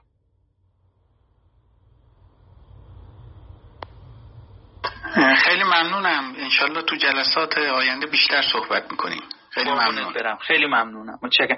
من اینا هم عرض بکنم در همین فاصله آقای دکتر کمالی که خیلی اوقات دیکشنری متحرک ما هستن در خیلی بحث ها لطف کردن. یک معادلی برای من پیام گذاشتن. خیلی ازشون ممنونم. به نظرم خیلی معادل دو تا معادل پیشنهاد کردن. این به نظرم خیلی خوبه که evolutionary debunking argument رو میشه تختعه تکاملی اخلاق یا تختعه تکامل محور اخلاق ترجمه کرد دیبانکینگ اینجا میشه تختعه خیلی به نظرم معادل خوبی است. نه فقط از این جهت که رساس از جهت اینکه با سنت زبانی ما هم نسبت داره. تا اطلاع ثانوی اگه معادل بهتری پیدا نکردیم من همین رو استفاده می‌کنم. چون دیگه تو دو سه جلسه آینده ما خیلی با این debunking evolution debunking argument سر کار خواهیم داشت. من در خدمتم بسیار علی بسیار علی ممنون است نکات آقای حیدری عزیز. آقای دکتر منصوری سلام وقت شما بخیر در خدمتتون هستیم. سلام بر شما. خیلی متشکرم از فرصتی که دادید. از فرصت استفاده می‌کنم. تشکر کنم از دوستان دیدگاه نو که دور جدید کلاس ها رو بسیار قوی و پرمایه شروع کردن. و تشکر از جناب دکتر میردامادی برای بحث امشب. من دو تا پرسش داشتم آقای دکتر. یک پرسش خب خیلی ابتدایی و بیشتر اصطلاح شناختی است و ممکنه جنابالی و بسیاری از استادان بزرگوار اینجا مستغنی باشند از توضیحی که لازمه این پرسش هست و پرسش دوم هم ناظر بر مباحث اولیه کتاب هست. اون پرسش اصطلاحی شاید سوال آشنا و کمی هم دلازار نسبت بین morality و ethics هست که اسم این کتاب خب morality رو بر خودش داره God and Morality و در کتاب هم به فقرات از morality و ethics استفاده میشه. به نظرم اونجور که من به نظرم میاد در متون فلسفی این دو اصطلاح تفاوت بنیادی ندارن. می‌دونیم که ethics یونانی moral لاتینه و تقریبا تا قرن بیستم اینا با هم تفاوت جدی نداشتن. گاهی در توضیح ethics گفته میشه moral philosophy یعنی بیشتر جنبه صرفی و جنبه grammarی داره. اونجایی که moral صفت مثلا moral obligation اینجا moral صفت ethics اونجاییه که ما به مثلا یک نظریه اشاره می‌کنیم و احتیاج به اسم و مصدر داریم. من به نظرم اومد که در متون فلسفی اینه. منتها این علت سوالم اینه که به خصوص در سالهای اخیر هم تو متون انگلیسی هم در فارسی به خصوص دوستانی که تو زمینی روانشناسی کار می‌کنن مورالیتی رو برای خلقیات گاهی به کار بردن و اون رو از اتیکس جدا می‌کنن. یعنی تفاوت اینجا تفاوت واژه شناختی و صرفی نیست. همین دیشب ما در یکی از این اتاقها راجع به اخلاق ورزش و دوپینگ که بحثی داشتیم یه دوستی که اتفاقا در انگلیس میزیان و خب تسلطشون به انگلیسی خیلی خیلی بیشتر از بنده است. اصرار داشتن که از ابتدا باید بگوییم در لایه مورال صحبت می‌کنیم یا اتیکس. باورشون این بود که بدون این تفکیک بحث اصلا ابتره. خواستم اگه صلاح می‌دونین یه شفاف سازی بفرمایید که در این کتاب که این دو اصطلاح به کار میره تفاوت به سیاق جمله و نیاز به صفت و اسم ربط داره یا نه اینا ممکنه تفاوت داشته باشن. این سوال اولم بود نمی‌دونم سوال دوم هم الان مطرح کنم یا ترجیح اینه که اینو شما توضیح بفرمایید و بعد بله سال دوم مطرح کنید استفاده می‌برم. حتما. خواهش می‌کنم. بله سال دومم اینه که همونطور که فرمودید خب کتاب تو meta ethics میره جلو و وارد normative ethics ممکن نشه. خب از طرفی هم می‌دونیم که مکاتب و نظریه های اخلاقی رو معمولا ما تو لایه اخلاق هنجاری و نورماتیو اتیکس دنبال می‌کنیم. جا داشت که این پرسش رو مطرح کنم که آیا نویسنده کتاب در میان مکاتب چندگانه اخلاقی مکاتب کلان که حالا بعضی دو نظریه کلان وظیفه گرایی و پیامدگرایی رو نظریه اصلی می‌دونن و گاهی از سه نظریه یاد میشه که virtue ethics هم اضافه میشه اخلاق فضیلت و گاهی نظریه چهارمی هم divine ethics هست که خب بعضی از تحلیلگران مثلا تو ایران می‌دونیم که جناب ملکیان اصرار دارن که نوعی حصر عقلی حتی قائلن که نظری های اخلاقی بیش از سه نمی‌تونن باشن. عمل محور عامل محور و نتیجه عمل محور. بنابراین برای اخلاق امر الهی جای جدی ندارن که قسیم اون ستا باشه. اما تو این کتاب همین یکی دو صفحه اول رو که الان با راهنمای شما من تبرک کردم دیدم ایشون اتفاقا به نظریه آدمز اشاره می‌کنه و اون در واقع کامن تیوری و نظریه امر الهی رو ارجا میده. آیا این برداشت می‌تونه درست باشه که نویسنده کتاب در میان مکاتب و نظریه ها به نظریه امر الهی تعلق داره یا نه؟ به مثلا ممکنه فقط یه اشاره بوده که منم حالا به استطرادن این قسمت رو دیدم. خواستم راجع به موضع نویسنده اتخاذ موضع. آیا می‌کنه که توی این نظریه های کلان به یکی از اینها اتکا داره یا نه. خیلی متشکرم. خیلی ممنونم جناب دکتر منصوری گرامی که خیلی خوشبختم از اینکه وقت ارزشمندشون رو گذاشتن برای این بحث. ارز کنم که در مورد اصطلاح شناختی آره درسته. گاهی بین مورالتی و اتیکس تفاوت گذاشته میشه ولی من تو این کتاب ندیدم این تفاوت رو و احساس نکردم. ولی حالا الان که شما میفرمایید سعی می‌کنم باز با یک چشم دیگه دوباره نگاه کنم ببینم آیا چون به این چشم که آیا تمایز میان این دوتا رو کتاب گذاشته نگاه نکردم. الان در واقع با یک چشم پسنگر دارم نگاه می‌کنم. ولی حالا با یک چشم پیشنگر ببخشید با یک چشم پیشنگر دارم نگاه می‌کنم. ولی ولی حالا با یک چشم پسنگر دوباره نگاه می‌کنم ببینم آیا این تمایز می‌ذاره یا نه. ولی الان احساس نمی‌کنم این تمایز.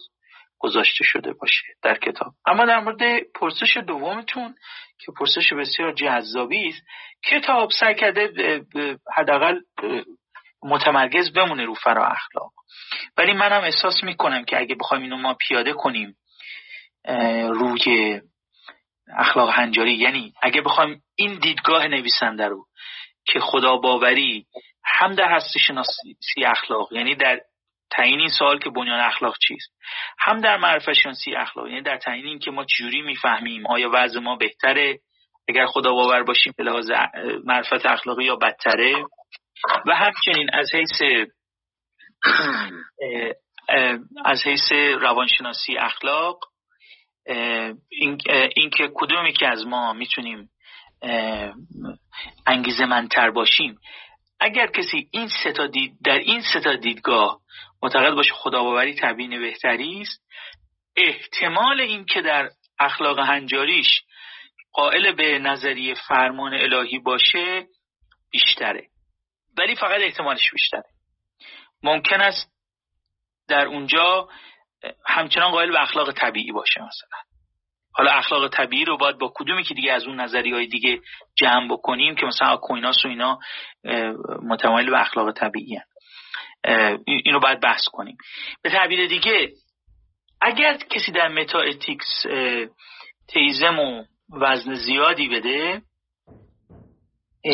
لزوما در اخلاق هنجاریش به نظریه فرمان الهی قائل نیست. می‌تونه قائل نباشه.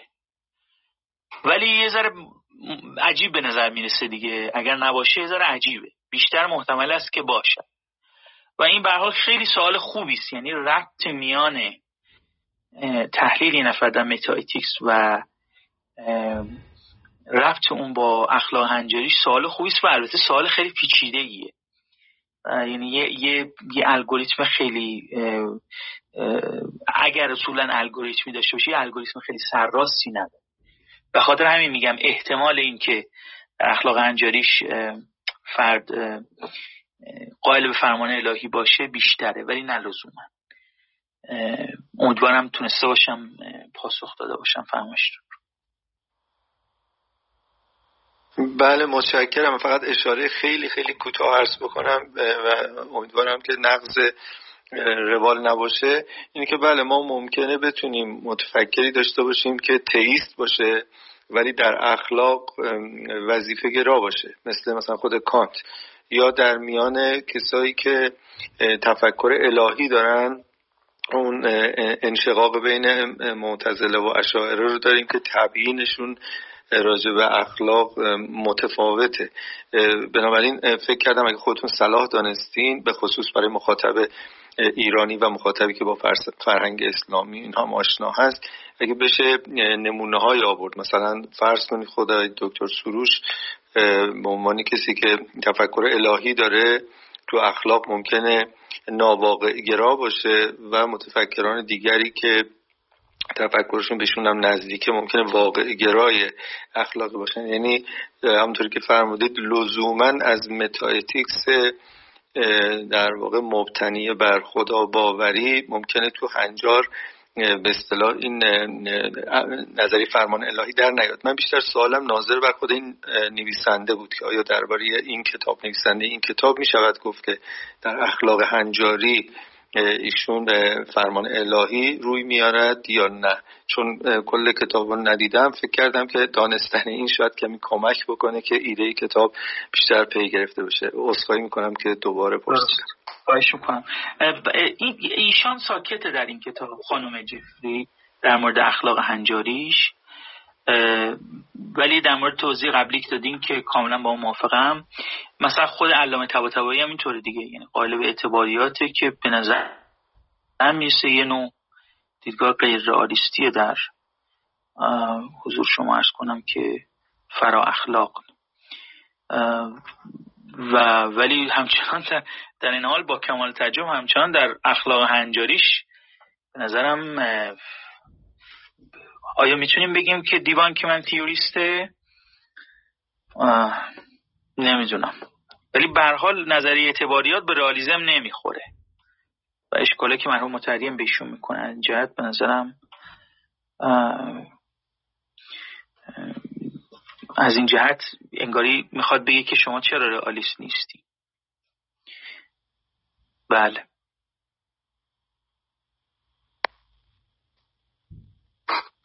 بسیار علی ممنون از نکات آقای دکتر منصوری عزیز. من یک بار دیگه یادآوری بکنم به دوستان. دوستان هر عزیزی سوالی نقدی نظری پیشنهادی مسئله به حال داره می‌تونه اون قسمتی که پایین سمت راست علامت دست هست رئیس هند رو بزنه و ما دعوتشون کنیم به قسمت کسانی که می‌تونن صحبت بکنن و ملاحظاتشون رو مطرح کنن و قبل از صحبت ها و نظرات آقای دکتر کمالی که استفاده بکنیم من خودم یه پرسش راجع به نحوه ارائه فقط داشتم موقع میردامادی. اونم که برخی اساتید معمولا کتاب رو سعی می‌کنن با کمترین پیشورز اون چه که نویسنده می‌گوید رو مطرح کنن. بعد در جلسه آخر مثلا بیان به عنوان جنبندی نقد خودشون به کلیت یا حتی جزئیات اون تئوریسین اون نویسنده مطرح کنن. برخی مدرسین هم اینجوری که کنار درس حاشیه و نقدشون رو موضوع به موضوع مطرح می‌کنن به خود نویسنده. بعضی هم مثلا انتخابشون نیست که نقد خودشون رو مطرح کنن. من خواستم بپرسم که شما در این طرح درستون این موضوع رو هم در نظر داریم به چه صورت هست؟ بعدش هم بریم به بله. سراغ آقای کمالی. بله. ارز کنم که علی جان من احتمالا هر دوانه برخورد خواهم کرد. یعنی هم نکاتی رو هر جلسه خواهم گفت و هم احیانا ممکن است در انتها در اون جلسه نتیجه گیری بعد احیانا رشته این نکات رو سرهم کنم. بتونم یه, یه کلاف سردر پیدایی امیدوارم درست کنم ازش. مثل اینکه مثلا در همین جلسه یکی دو اشکال شکلی گرفتم به کتاب. همینطوری هر جلسه احیانا نکاتی خواهیم گفت و بعد سعی می‌کنیم همین نکات رو سرهم کنیم ببینیم به کجا می‌رسیم. منتها فقط برای لو دادن آخر فیلم در همون ابتدا من خودم از این فیلم هایی که چیزم اینجوری فیلماش دیگه که صحنه آخر فیلم همون اول پخش می‌کنه. کل فیلم این است که ببینی اصلا چی شد که به اونجا رسید من اینجور فیلمو خیلی دوست دارم و ترجیح میدم به فیلم هایی که خطی جلو میره مثل فرهادی آخرش باز تموم میشه. این, این, این, این مدل فیلم خیلی برای من جذاب تره من اسمش یادم نیست اون کارگردان قوادی بود که آغاز فیلمش با این بود که یک, یک مرد تنومندی و آمد و بعد یه مغازه رو مغاز دزدی کنه و بعد یه تیری زد و اینا. بگید چه فیلمی بود؟ بعد در کل فیلم معلوم شد که این مثلا تو جبهه بوده و فلان بوده و اینا. یا فیلم فکر کنم والا قوادی بود. فیلم. این این مدل این مدل فیلمسازی رو من خیلی میپسندم. چون معما رو همون اول در واقع در یک وضعیت متناقض نمایی هم آورده هم نیاورده هم کی کی بود چی بود چرا کشته شد چرا. کل فیلم می‌خوام اونو برات باز کنه من این مدل رو میپسندم و برای اینکه بخوام این مدل شبیه اون رو اینجا چیز کنم میگم که خب من خودم شخصا همدلی دارم با رأی خانم جفری و اصلا درست به همین دلیل این کتابو گذاشتم وسط و فکر کنم خوبه که با این ایدم آشنا بشیم. در آشناتر بشیم در فارسی. و اینم برای اون در واقع صحنه اول فیلم که دیگه بقیهش قراره اینو توضیح بده. متشکرم. بسیار علی آقای دکتر کمالی سلام. وقت شما بخیر. خسته نباشین. در خدمت شما هستیم. سلام عرض می‌کنم جناب آقای علی آقای عزیز و مدرس محترم این دوره آقای دکتر میردامادی عزیز. شرط و ادب بحث این که وقتی آدم بحثی رو نشنیده است ابراز نظر نکنه. من هم متاسفانه دیر رسیدم امروز و امیدوارم به جلسات بعد بتونم سر وقت بیام و استفاده بکنم و اگر نکته به ذهنم رسید که البته عرض می‌کنم. خیلی متشکرم. بسیار علی بسیار علی من دستی رو بالا نمی‌بینم الان دوستان. ما حدودا می‌تونیم زودتر برنامه رو تموم بکنیم ولی ما تا 20 دقیقا تا 27 دقیقه نزدیک 30 دقیقه دیگه وقت داریم طبق روالی که داریم و جلسات ما دو ساعته هست. و اگر عزیز و نازنینی سوال و پرسش داره ما در خدمتش هستیم. از اساتید گرام هم اگر الان در قسمت بالا ملاحظه ای دارن من در خدمتشون هستم که گفتگویی داشته باشیم با آقای میردمادی آقای کاجی آقای سلطانی آقای ببخشید من بالا هستم مثل اینکه می‌تونم صحبت کنم. من متوجه نشدم کدوم عزیز بودن. من مهدی. علی جان علی آقای مهدی اینجا هستن من دعوت بله بله من من ندیدمشون. بعد ویرایش بکنیم به روز بکنیم مشخص بشه. عذرخواهی می‌کنم. آقای مهدی سلام وقت شما بخیر.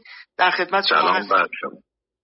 خیلی ممنون از لطف شما. همچنین از جناب میردامادی برای این جلسه خوب. من سالم ناظر به عبارت practical است که هم شما و هم آقای دکتر سلطانی معادل فارسی اخلاق کاربردی رو هم براش به کار گرفتید. سوال من اینه که آیا تو کتاب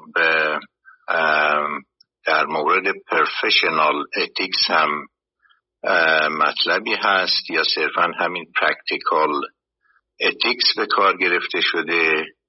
و آیا شما practical ethics و professional ethics رو معادل هم می‌گیرید؟ به نظر من ترجمه اخلاق کاربردی یه مقداری نگاتیو کانوتیشن داره. کما اینکه توصیفی هم که آقای دکتر سلطانی ارائه کردن برداشت من این بود که مثلا یه وکیل در یه بخشی از دفاعیاتش حاضر میشه که اون اخلاق حرفه‌ای رو یه کمی ایگنور کنه به خاطر که اینکه اونجا این کاربردی تر به نظر می‌رسه.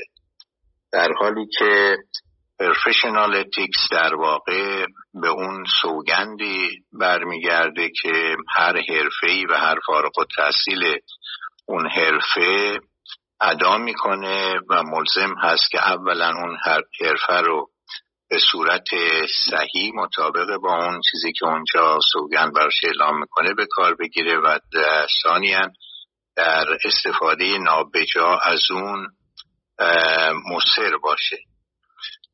در این معنا با سوال دیگه که مطرح میشه اینه که می‌تونیم بگیم که professional ethics در واقع همون practical wisdom هست که ارسطو ازش نام می‌بره که اگر اون باشه و بعد احتمالا ترجمه خرد حرفه باز یا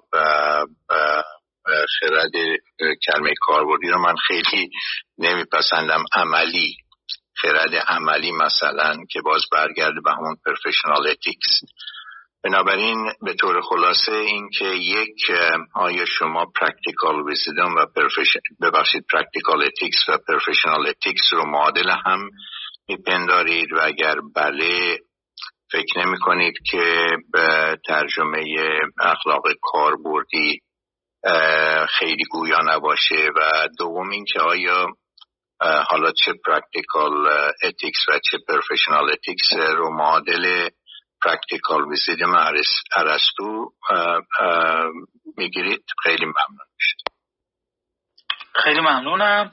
ارز کنم که بحث این جلسات البته در اخلاق کاربردی نیست. من یه بار دیگه توضیح بدم. در واقع اخلاق سه بخش داره فرا اخلاق اخلاق هنجاری و اخلاق عملی و اخلاق کاربردی. در واقع من اخلاق کاربردی رو صرفا از این جهت اسم آوردم که بگم ما بحث نمی کنیم از اون. این نکته اول. نکته دومی که اونطور که من می‌فهمم اخلاق حرفه‌ای شاخه ای از اخلاق کاربردی است. اخلاق کاربردی یک آمبرلا ترم یا یک عنوان دامنگستر هست برای مجموعه ای از بحث ها که زیل اون صورت می‌گیره و یکیش اخلاق حرفه‌ای هست.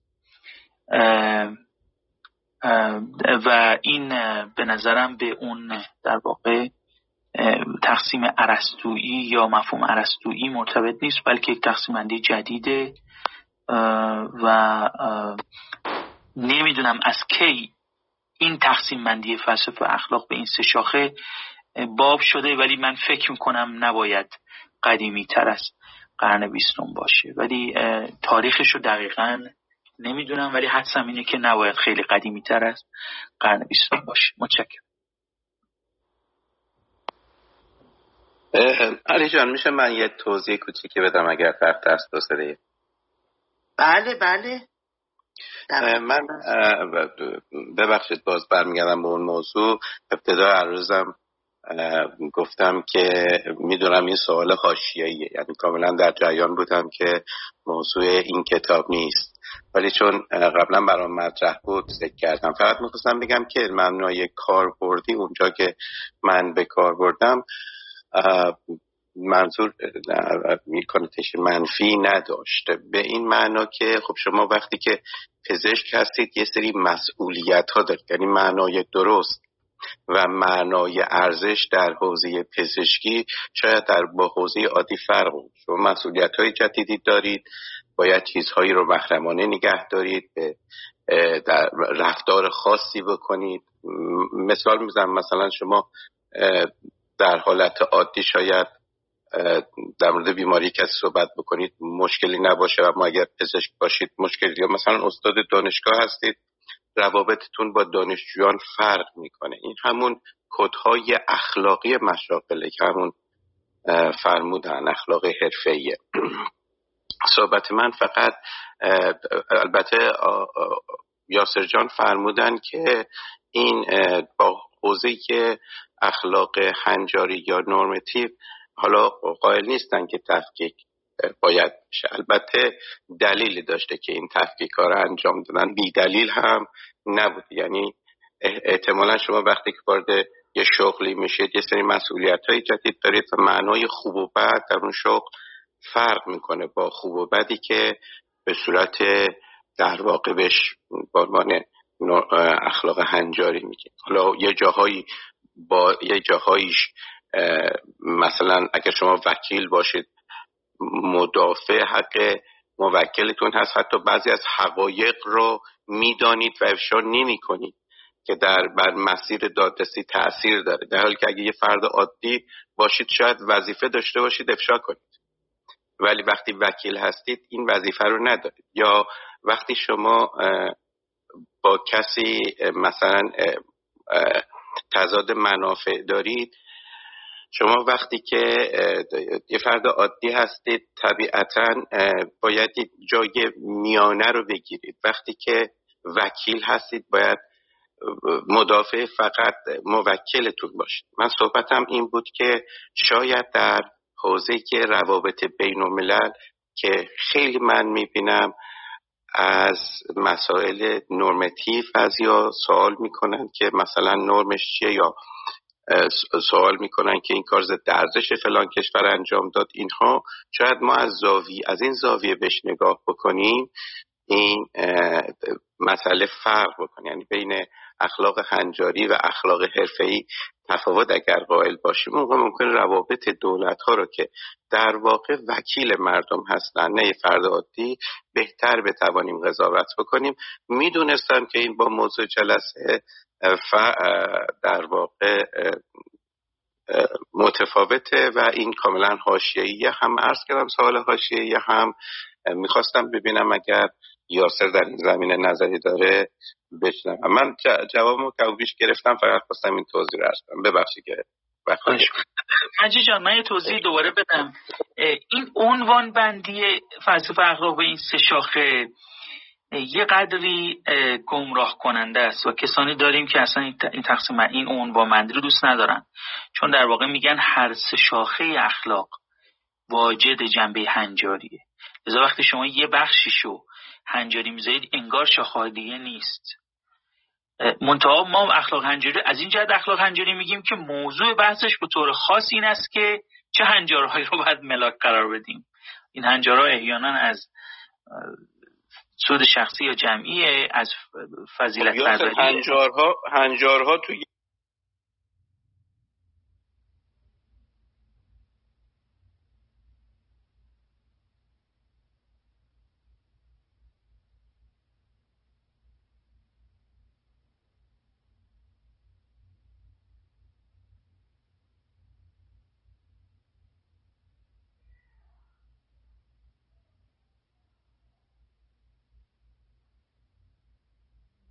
موقعیت شغلی متفاوت از حالت عادی. چطور توجیه می‌کنی؟ مثلا شما وکیلی شما یه فرد عادی هستی در یک دعوایی میانه رو می‌گیره اما وکیلی ولی یک طرف رو می‌گیره توجه هستی؟ بالاخره معنای هنج معنای درست و معنای هنجار در برای یک پزشک برای یک وکیل متفاوته. به اقتضای مسئولیت ها یا اعتمادی که بهش شده یا مسئولیت هایی که بهش محول شده یا موقعیتی قرار گرفته و این طبیعتا نمیشه گستیر مجموعه اونه. چون بعضی وقتا باش متفاوته. والا این یه برداشت دیگه. یک برداشت دیگه این است که معنای هنجارها متفاوت نیست. کاربستهاش یا اپلیکیشناش پیاده سازیهاش متفاوته. این هم برداشت دیگه است. به حال ارزمی بود که اینجوری نیست که فقط در اخلاق هنجاری مثلا ما با هنجار سر کار داریم در اخلاق کاربردی نداریم که اخلاق حرفی هم شاخی از اخلاق کاربردی است. اخلاق کاربردی در واقع پیاده سازی بحث است که در دو شاخه دیگه یعنی شاخه فرا اخلاق و شاخه اخلاق هنجاری ما با اونا مواجه میشیم. مثلا مثال بزنم. یه نکته که مجید تو بخش قبلی گفت اینی که این یک سواله که آیا شما حکومت ها یا نهادها رو مثلا میگیم شرکت اپل خود این حکومت ها یا خود نهادها رو هم می‌تونیم در معرض داوری اخلاق قرار بدیم؟ در اینکه فرد رو می‌تونیم در معرض داوری اخلاق قرار بدیم احتمالا شکی نیست. میگم احتمالا چون یک کسی قائل به اراده آزاد نباشه میگه اصلا فرد رو هم نمی‌تونیم. ولی حالا فرض کنیم اراده آزادی در حد قابل توجهی در کاره. احتمالا دیگه فرد رو می‌تونیم. ولی آیا نهاد رو هم می‌تونیم در معرض داوری اخلاقی قرار بدیم؟ این در واقع یک جایی است که داوری ما در احیانا فرا اخلاق یعنی در مورد هستی شناسی اخلاق اینی که چه چیزایی در معرض داوری اخلاقی قرار می‌گیرن. پرتو میافکنه بر اخلاق کاربردی یعنی شما اگر معتقد باشید در فرا اخلاقتون که فقط در واقع سوژه اخلاقی عامل اخلاقی فقط فرده نه نهاد. از آن جد که نهاد است. چون می‌دونید نهاد رو که نمیشه فروکاس به حالا البته اونم بازی چند تا نظریه است در فلسفه علوم اجتماعی یا متافیزیک گروه متافیزیک. ولی حالا فرض کنید شما در اون متافیزیک ناظر به نهادهاتون قائل به این باشید که نهاد رو نمیشه فروکاس به عاملان توش. این مقدمه اول. مقدمه دومی که معتقد باشید که نهاد رو به خودی خود نمیشه در مرز داوری اخلاقی قرار داد. این دوتا رو شما در فرا اخلاقتون تو متافیزیک اتخاذ کردید. ولی حالا پرتو میافکنه در اخلاق کاربردیتون یعنی نهاد رو از آن جهت که نهاد هست شما اصلا در معرض داوری اخلاقی قرار دید لذا نمی‌تونید بگید که مثلا اپل سرمایه‌داری چقدر بد سرمایه‌داری و چه می‌دونم آکسفام مثلا چه شرکت خوبی خیره چقدر خوب است. این اساس می‌بینید که چطور فرا اخلاق شما می‌تونه پرتو بیافکنه بر اخلاق کاربردی شما. ولی برهای اینا از هم جدا نیستن و هنجارهایی که در دو, سا... دو ساعت داوری های هنجاری که شما در دو تا ساعت دیگه فلسفه اخلاق انجام می‌دید یعنی فرا اخلاق و اخلاق هنجاری پرتو میافکنه کاملا بر داوری شما در اخلاق کاربردی. چه حالا شاخه اخلاق ای از اخلاق کاربردی چه شاخه نمی‌دونم bioethics ش چه شاخه حضور شما عرض کنم که form of life ethics ش و شاخه های دیگرش. متشکرم. ببخشید علی جان من یه توضیح کوتاه می‌تونم تو این زمینه بدم؟ چون فکر کنم رهگشاست. بله بله همچون که یاسر جان هم اشاره کرد ما دو تا معنا از نورماتیویتی داریم که یه معنایش برمیگرده. یکی از معانی فلسفه اخلاق البته اخلاق هنجاریه. اینم هنگامی به وجود اومد که یک مشکل در واقع خاصی مطرح شد. تو سال 1958 خانم آنسکوب مقاله نوشته تو عنوان مادر مورال فیلاسوفی. خب آنسکوب شاگرد می‌دونید ویتکشتان بود و editor آثارش به انگلیسی. وقتی که مطرح کرد اون virtue ethic رو یعنی اخلاق فضیلت‌انگار رو مطرح کرد که در کنار دو تا مکتب اخلاقی دیگه برجسته شد. اون وقت با توجه به اینکه هم توی نظریه نتیجهگرا و فایدهگرا و هم تو اخلاق تکلیفگرای کانتی بحث فضیلت مطرح بود. خود کانت یه عالمه تو هم نقد دوم هم کتاب مبادی در مورد فضیلت حرف زده. بعدا برای اینکه این فیلسوفان بین فضیلتی که توی نظریه کانت بود و همین چنین تو نظریه حتی میل، استوارت میل از فضیلت صحبت کرده با این فضیلت virtue ethics که در واقع بر میگشت به ارسطو خلط و خبطی نشه اومدن و اون normative ethics رو برجسته کردن و گفتن ما سه تا مکتب اخلاق هنجاری داریم. و گفتن که اگه ما تو meta ethics دو تا کار می‌کنیم که تحلیل مفاهیم اخلاقی هست و توجیه احکام اخلاقی هست در normative ethics کاری که می‌کنیم تعیین مصادیق کارهای خوب و بده. یعنی مثلا یاسر جان یک سخنرانی می‌کنه. حالا مثلا ما می‌تونیم مبتنی بر این سه مکتب بگیم که از لحاظ اخلاقی کاری درستی کرده یا نه. حالا هر یک از این. می‌خوام بگم که این معنا از normativity که در اخلاق هنجاری بود با این normativity که اصلا کل اخلاق باش. یعنی اصلا به معنا اساس خود ethics هست. ethics حالا چه به معنای اتیکسش چه به معنای مورالیتیز مورالیتیش و چه به معنای حد فصل. اینها من حالا آقای منصوری عزیز دکتر منصوری عزیز به خوبی اشاره کرد به این مناقشاتی که در این زمینه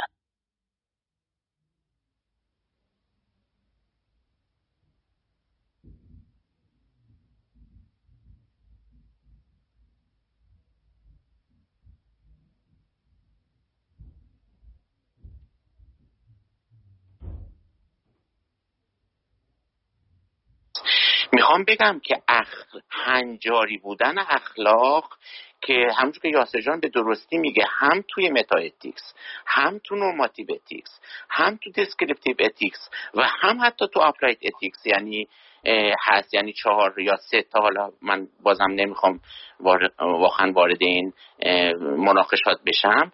یه جور normativity هست که هنجاریت هست که تو همه هست. ولی ما وقتی که میگیم اخلاق هنجاری مد نظرمون به یک مناقشه ای هست که از عواسط قرن بیستم شروع شده و اون مناقشه بین تکلیفگرایی کانت نتیجه گرایی یا حالا یه بخشی از نتیجه گرایی که فایده گرایی باشه و البته فضیلت گرایی که آنسکوب می‌گفت به ارسطو برمیگرده و باید احیا بشه. می‌خوام بگم که دقیقا ما می‌تونیم این دو معنا از هنجاری بودن رو جدا کنیم. یه معنای عامترش خب هر اخلاقی هر اتیکس و مورالیتی یه جور هنجاریت رو داره. یه معنای خاص به این سه تا مکتب عمده فلسفی فلسفه اخلاق برمیگرده که کاری که می‌خواد بکنه این است که در واقع ارزیابی بکنه که تک تک کارهایی که ما می‌کنیم اخلاقی هست یا نه. حالا یه مناقشه مهم دیگه هم هست و اونم اینه که آیا ما می‌تونیم در واقع تعمین بدیم این معیارها رو به هم سازمان ها و هم اشیای غیر انسانی حالا مجسم کنید مثلا بحث های خیلی خاصی که تو اخلاق تکنولوژی هست. حالا من یه تخصص کوچیکم توش دارم. اونجا میگن که ما مثلا می‌تونیم حتی وایون یعنی واحد اخلاق رو نه فقط کنش انسانی بلکه تلفیق کنش انسانی و تکنولوژی در نظر بگیریم. یا مثلا تو اخلاق سازمانی میگن که ما می‌تونیم واحد اخلاق رو یه سازمان در نظر بگیریم. مثلا می‌تونیم الان بگیم که مثلا شرکت های بزرگ تکنولوژیک مثل گوگل و نمی‌دونم اپل و اینا دارن اخلاق هم کار می‌کنن یا نه. اونها دیگه بحثایی هست که خب همه اینها هم بحث هنجاری هست. بنابراین بین این دوتا معنا از هنجاری بودن باید تمایز قائل بشیم. ممنونم در صورت از بحث خوبی که در گرفت. علی جان برخی دوستان میگن که دست نمیشه بلند کرد. یعنی رئیسن بسته است یا نمی‌دونم. بعد گفتم درست شد ولی بازم ها این چجوریه یاسر جان فکر می‌کنم منم یه چند نفر اومدم بیارم بالا نتونستم. نه آره من, من امید مهدی از آوردم. اگه دوستان برن بیرون یه بار دیگه برگردن و دوباره درخواست بدن ممکنه آخه آخه برای همه همین شده. همینه که یه باگ نرم افزاری باید باشه چون نه نه ببینید یه نکته هست و اونم اینه که اعضایی که در واقع حلقه دیدگاه نو رو فالو کردن می‌تونن بیان بالا.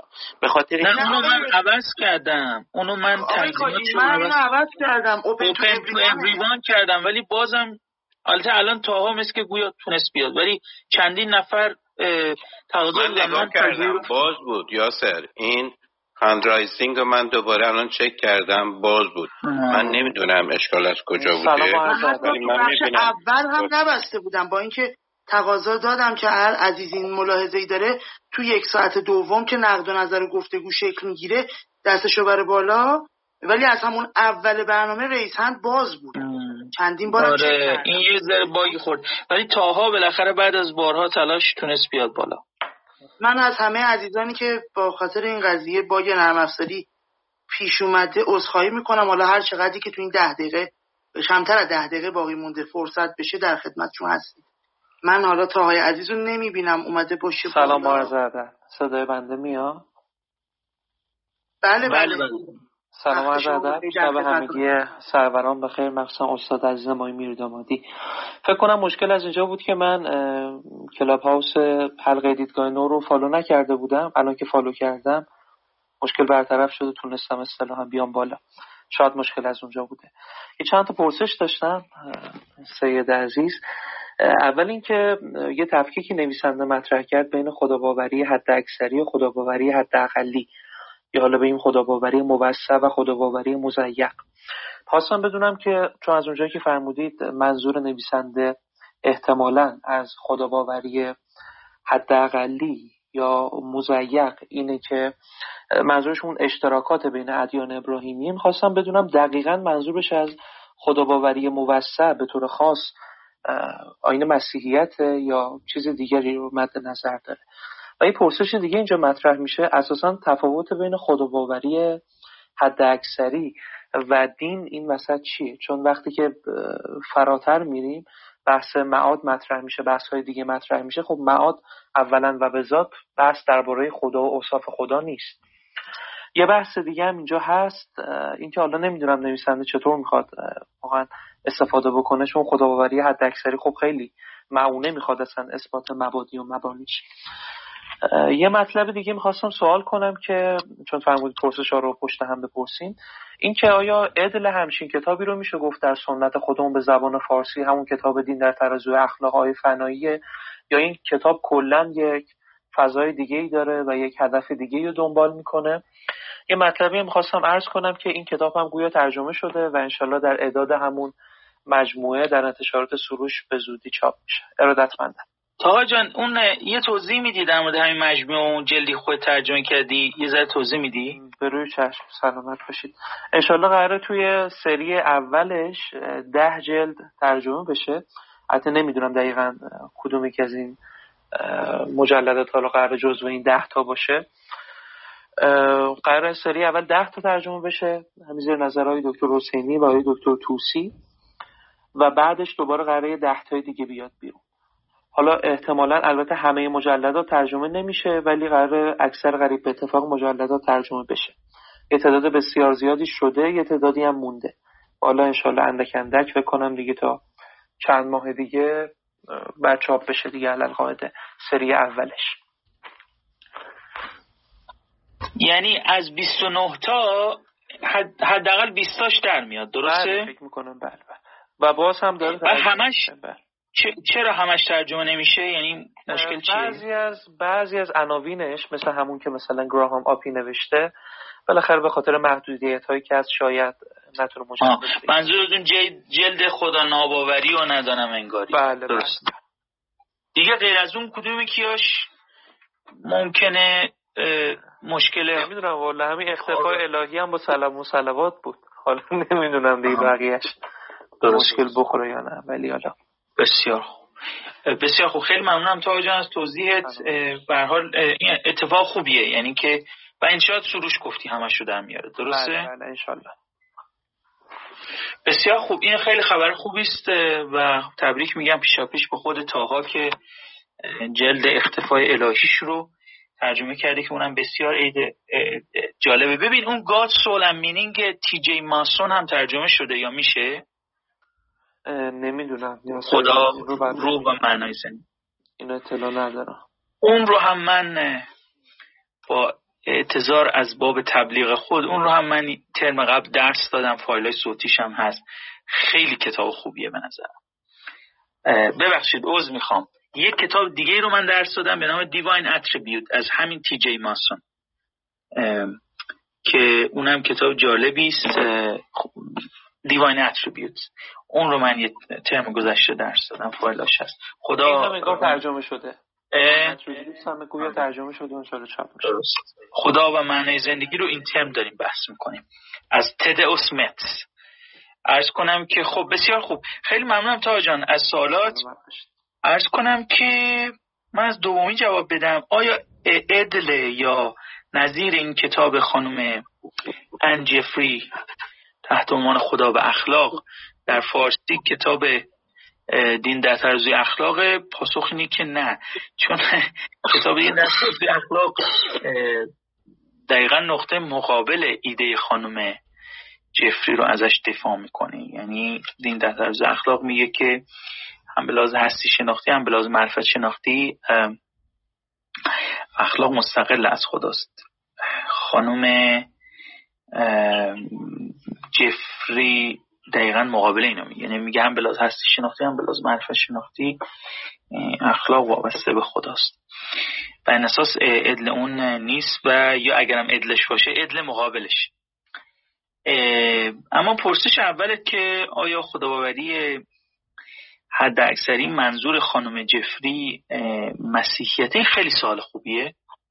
این اون از اون چیزهاییست که ما باید در طی جلسه با هم کشفش کنیم.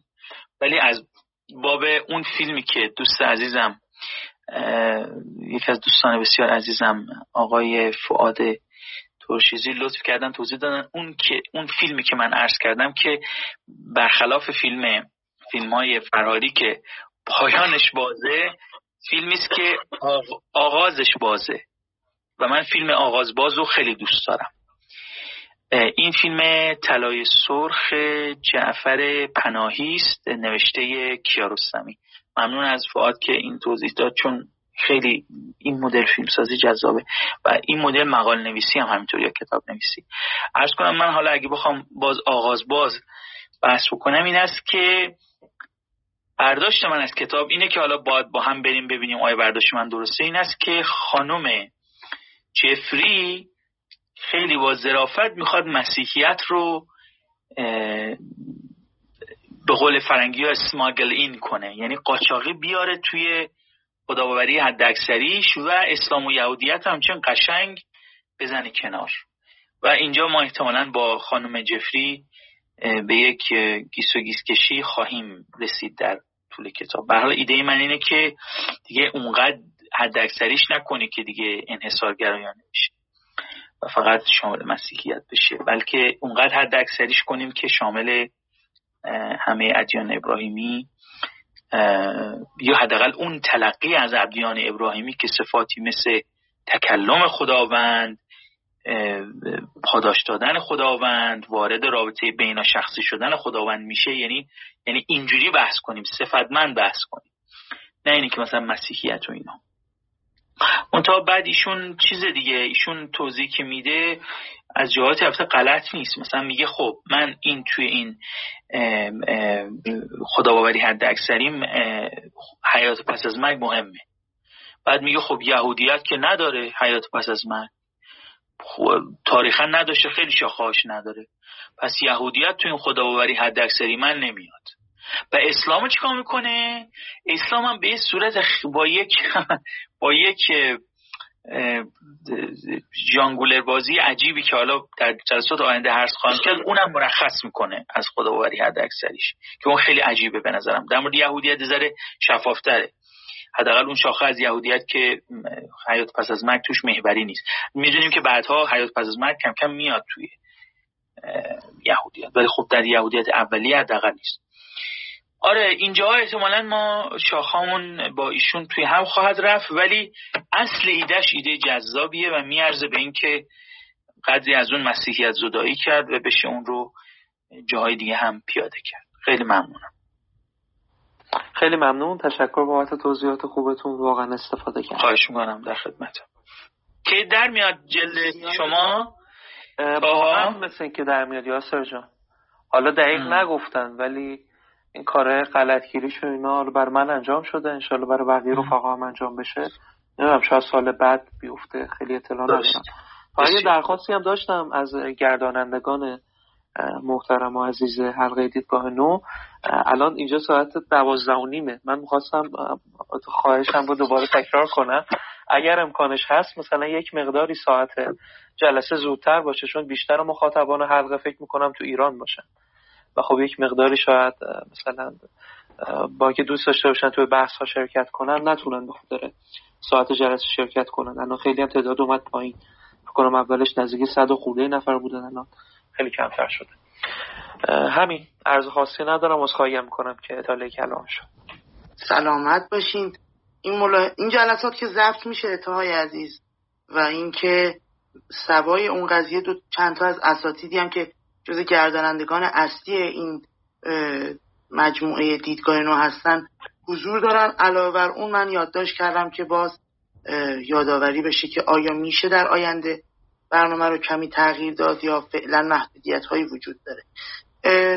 دست همه عزیزان و نازنینان درد نکنه. ما حالا من مجدد عذرخواهی می‌کنم. هر عزیزی که نتونسته دستشو بگیره بالا و ما ببینیم این ملاحظه رو و دعوتشون کنیم به قسمت گفتگوی گویندگان.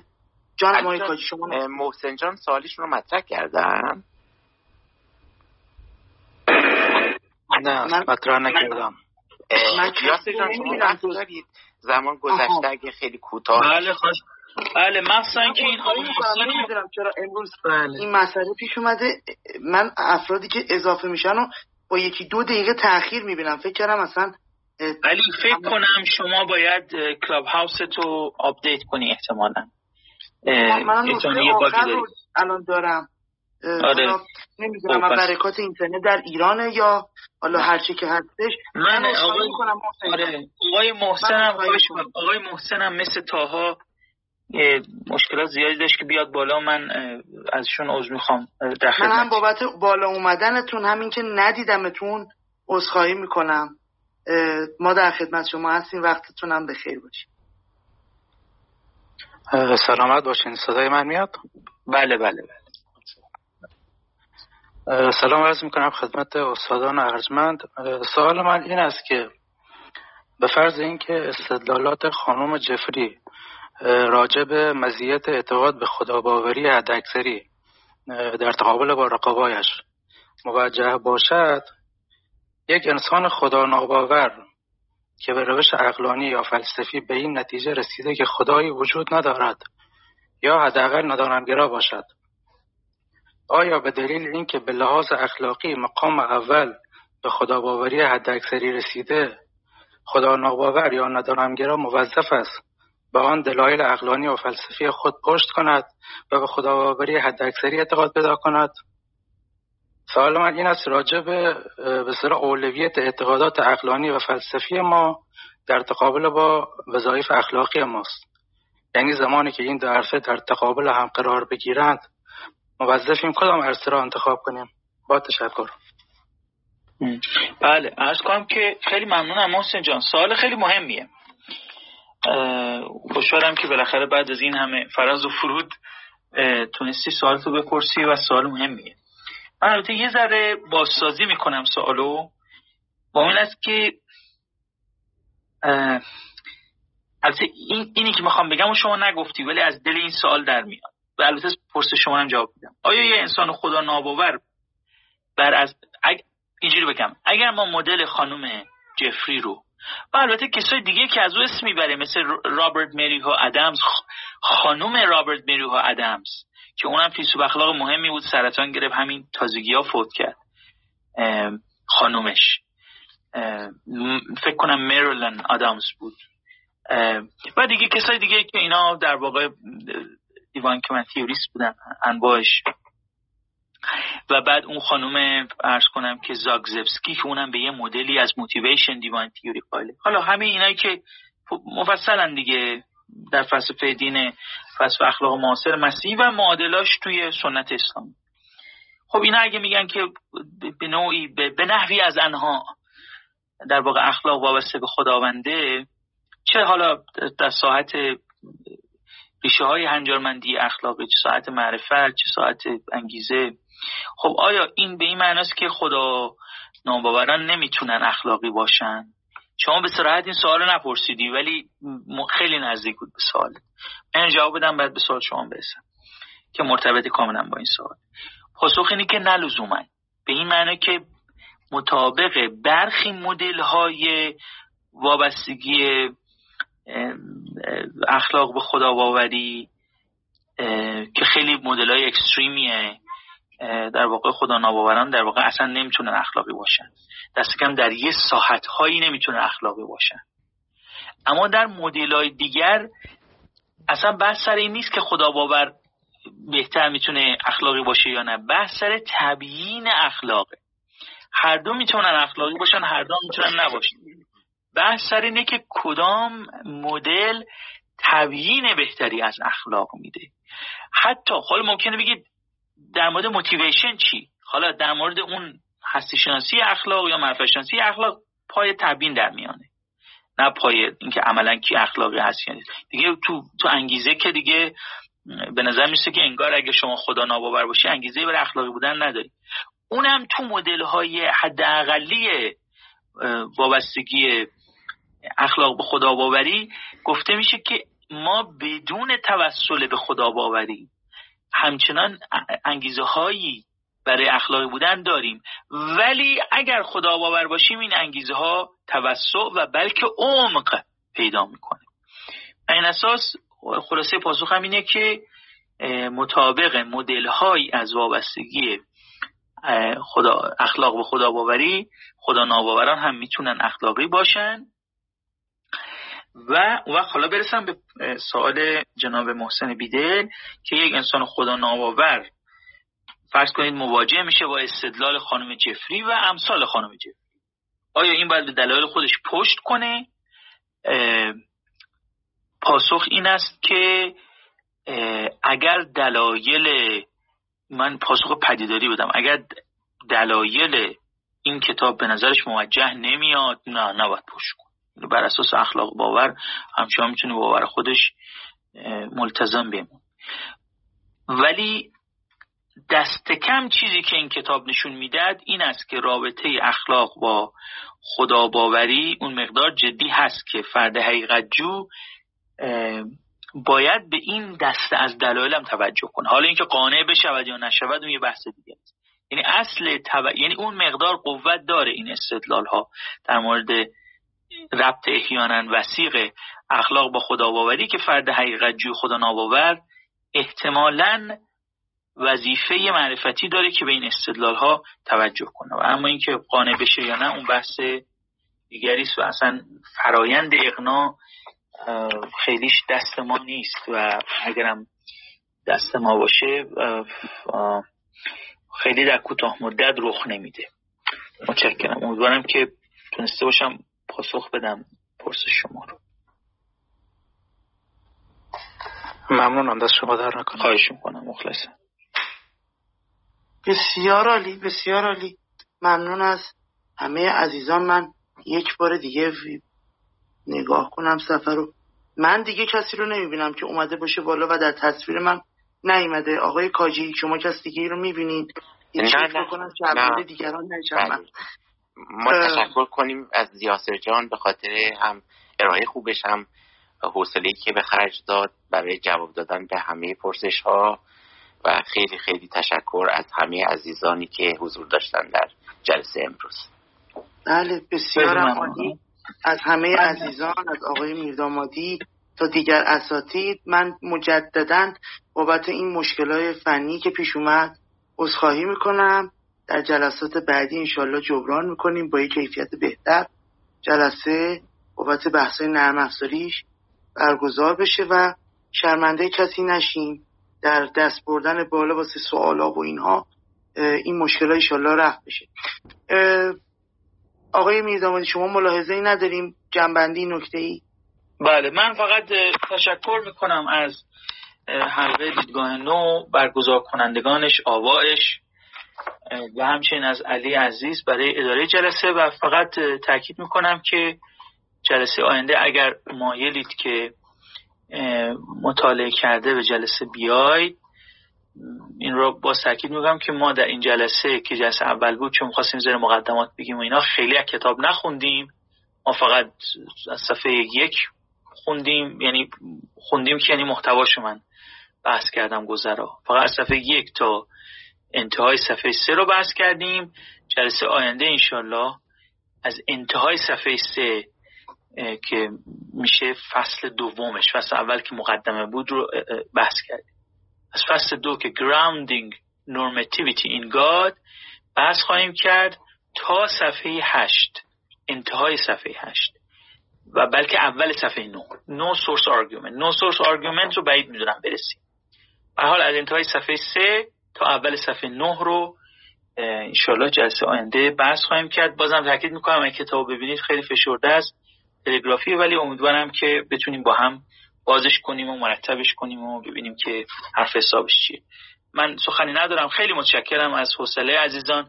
بیش از دو ساعت بس داشته امیدوارم که وقت عزیزان تلف نشده باشه. متشکرم.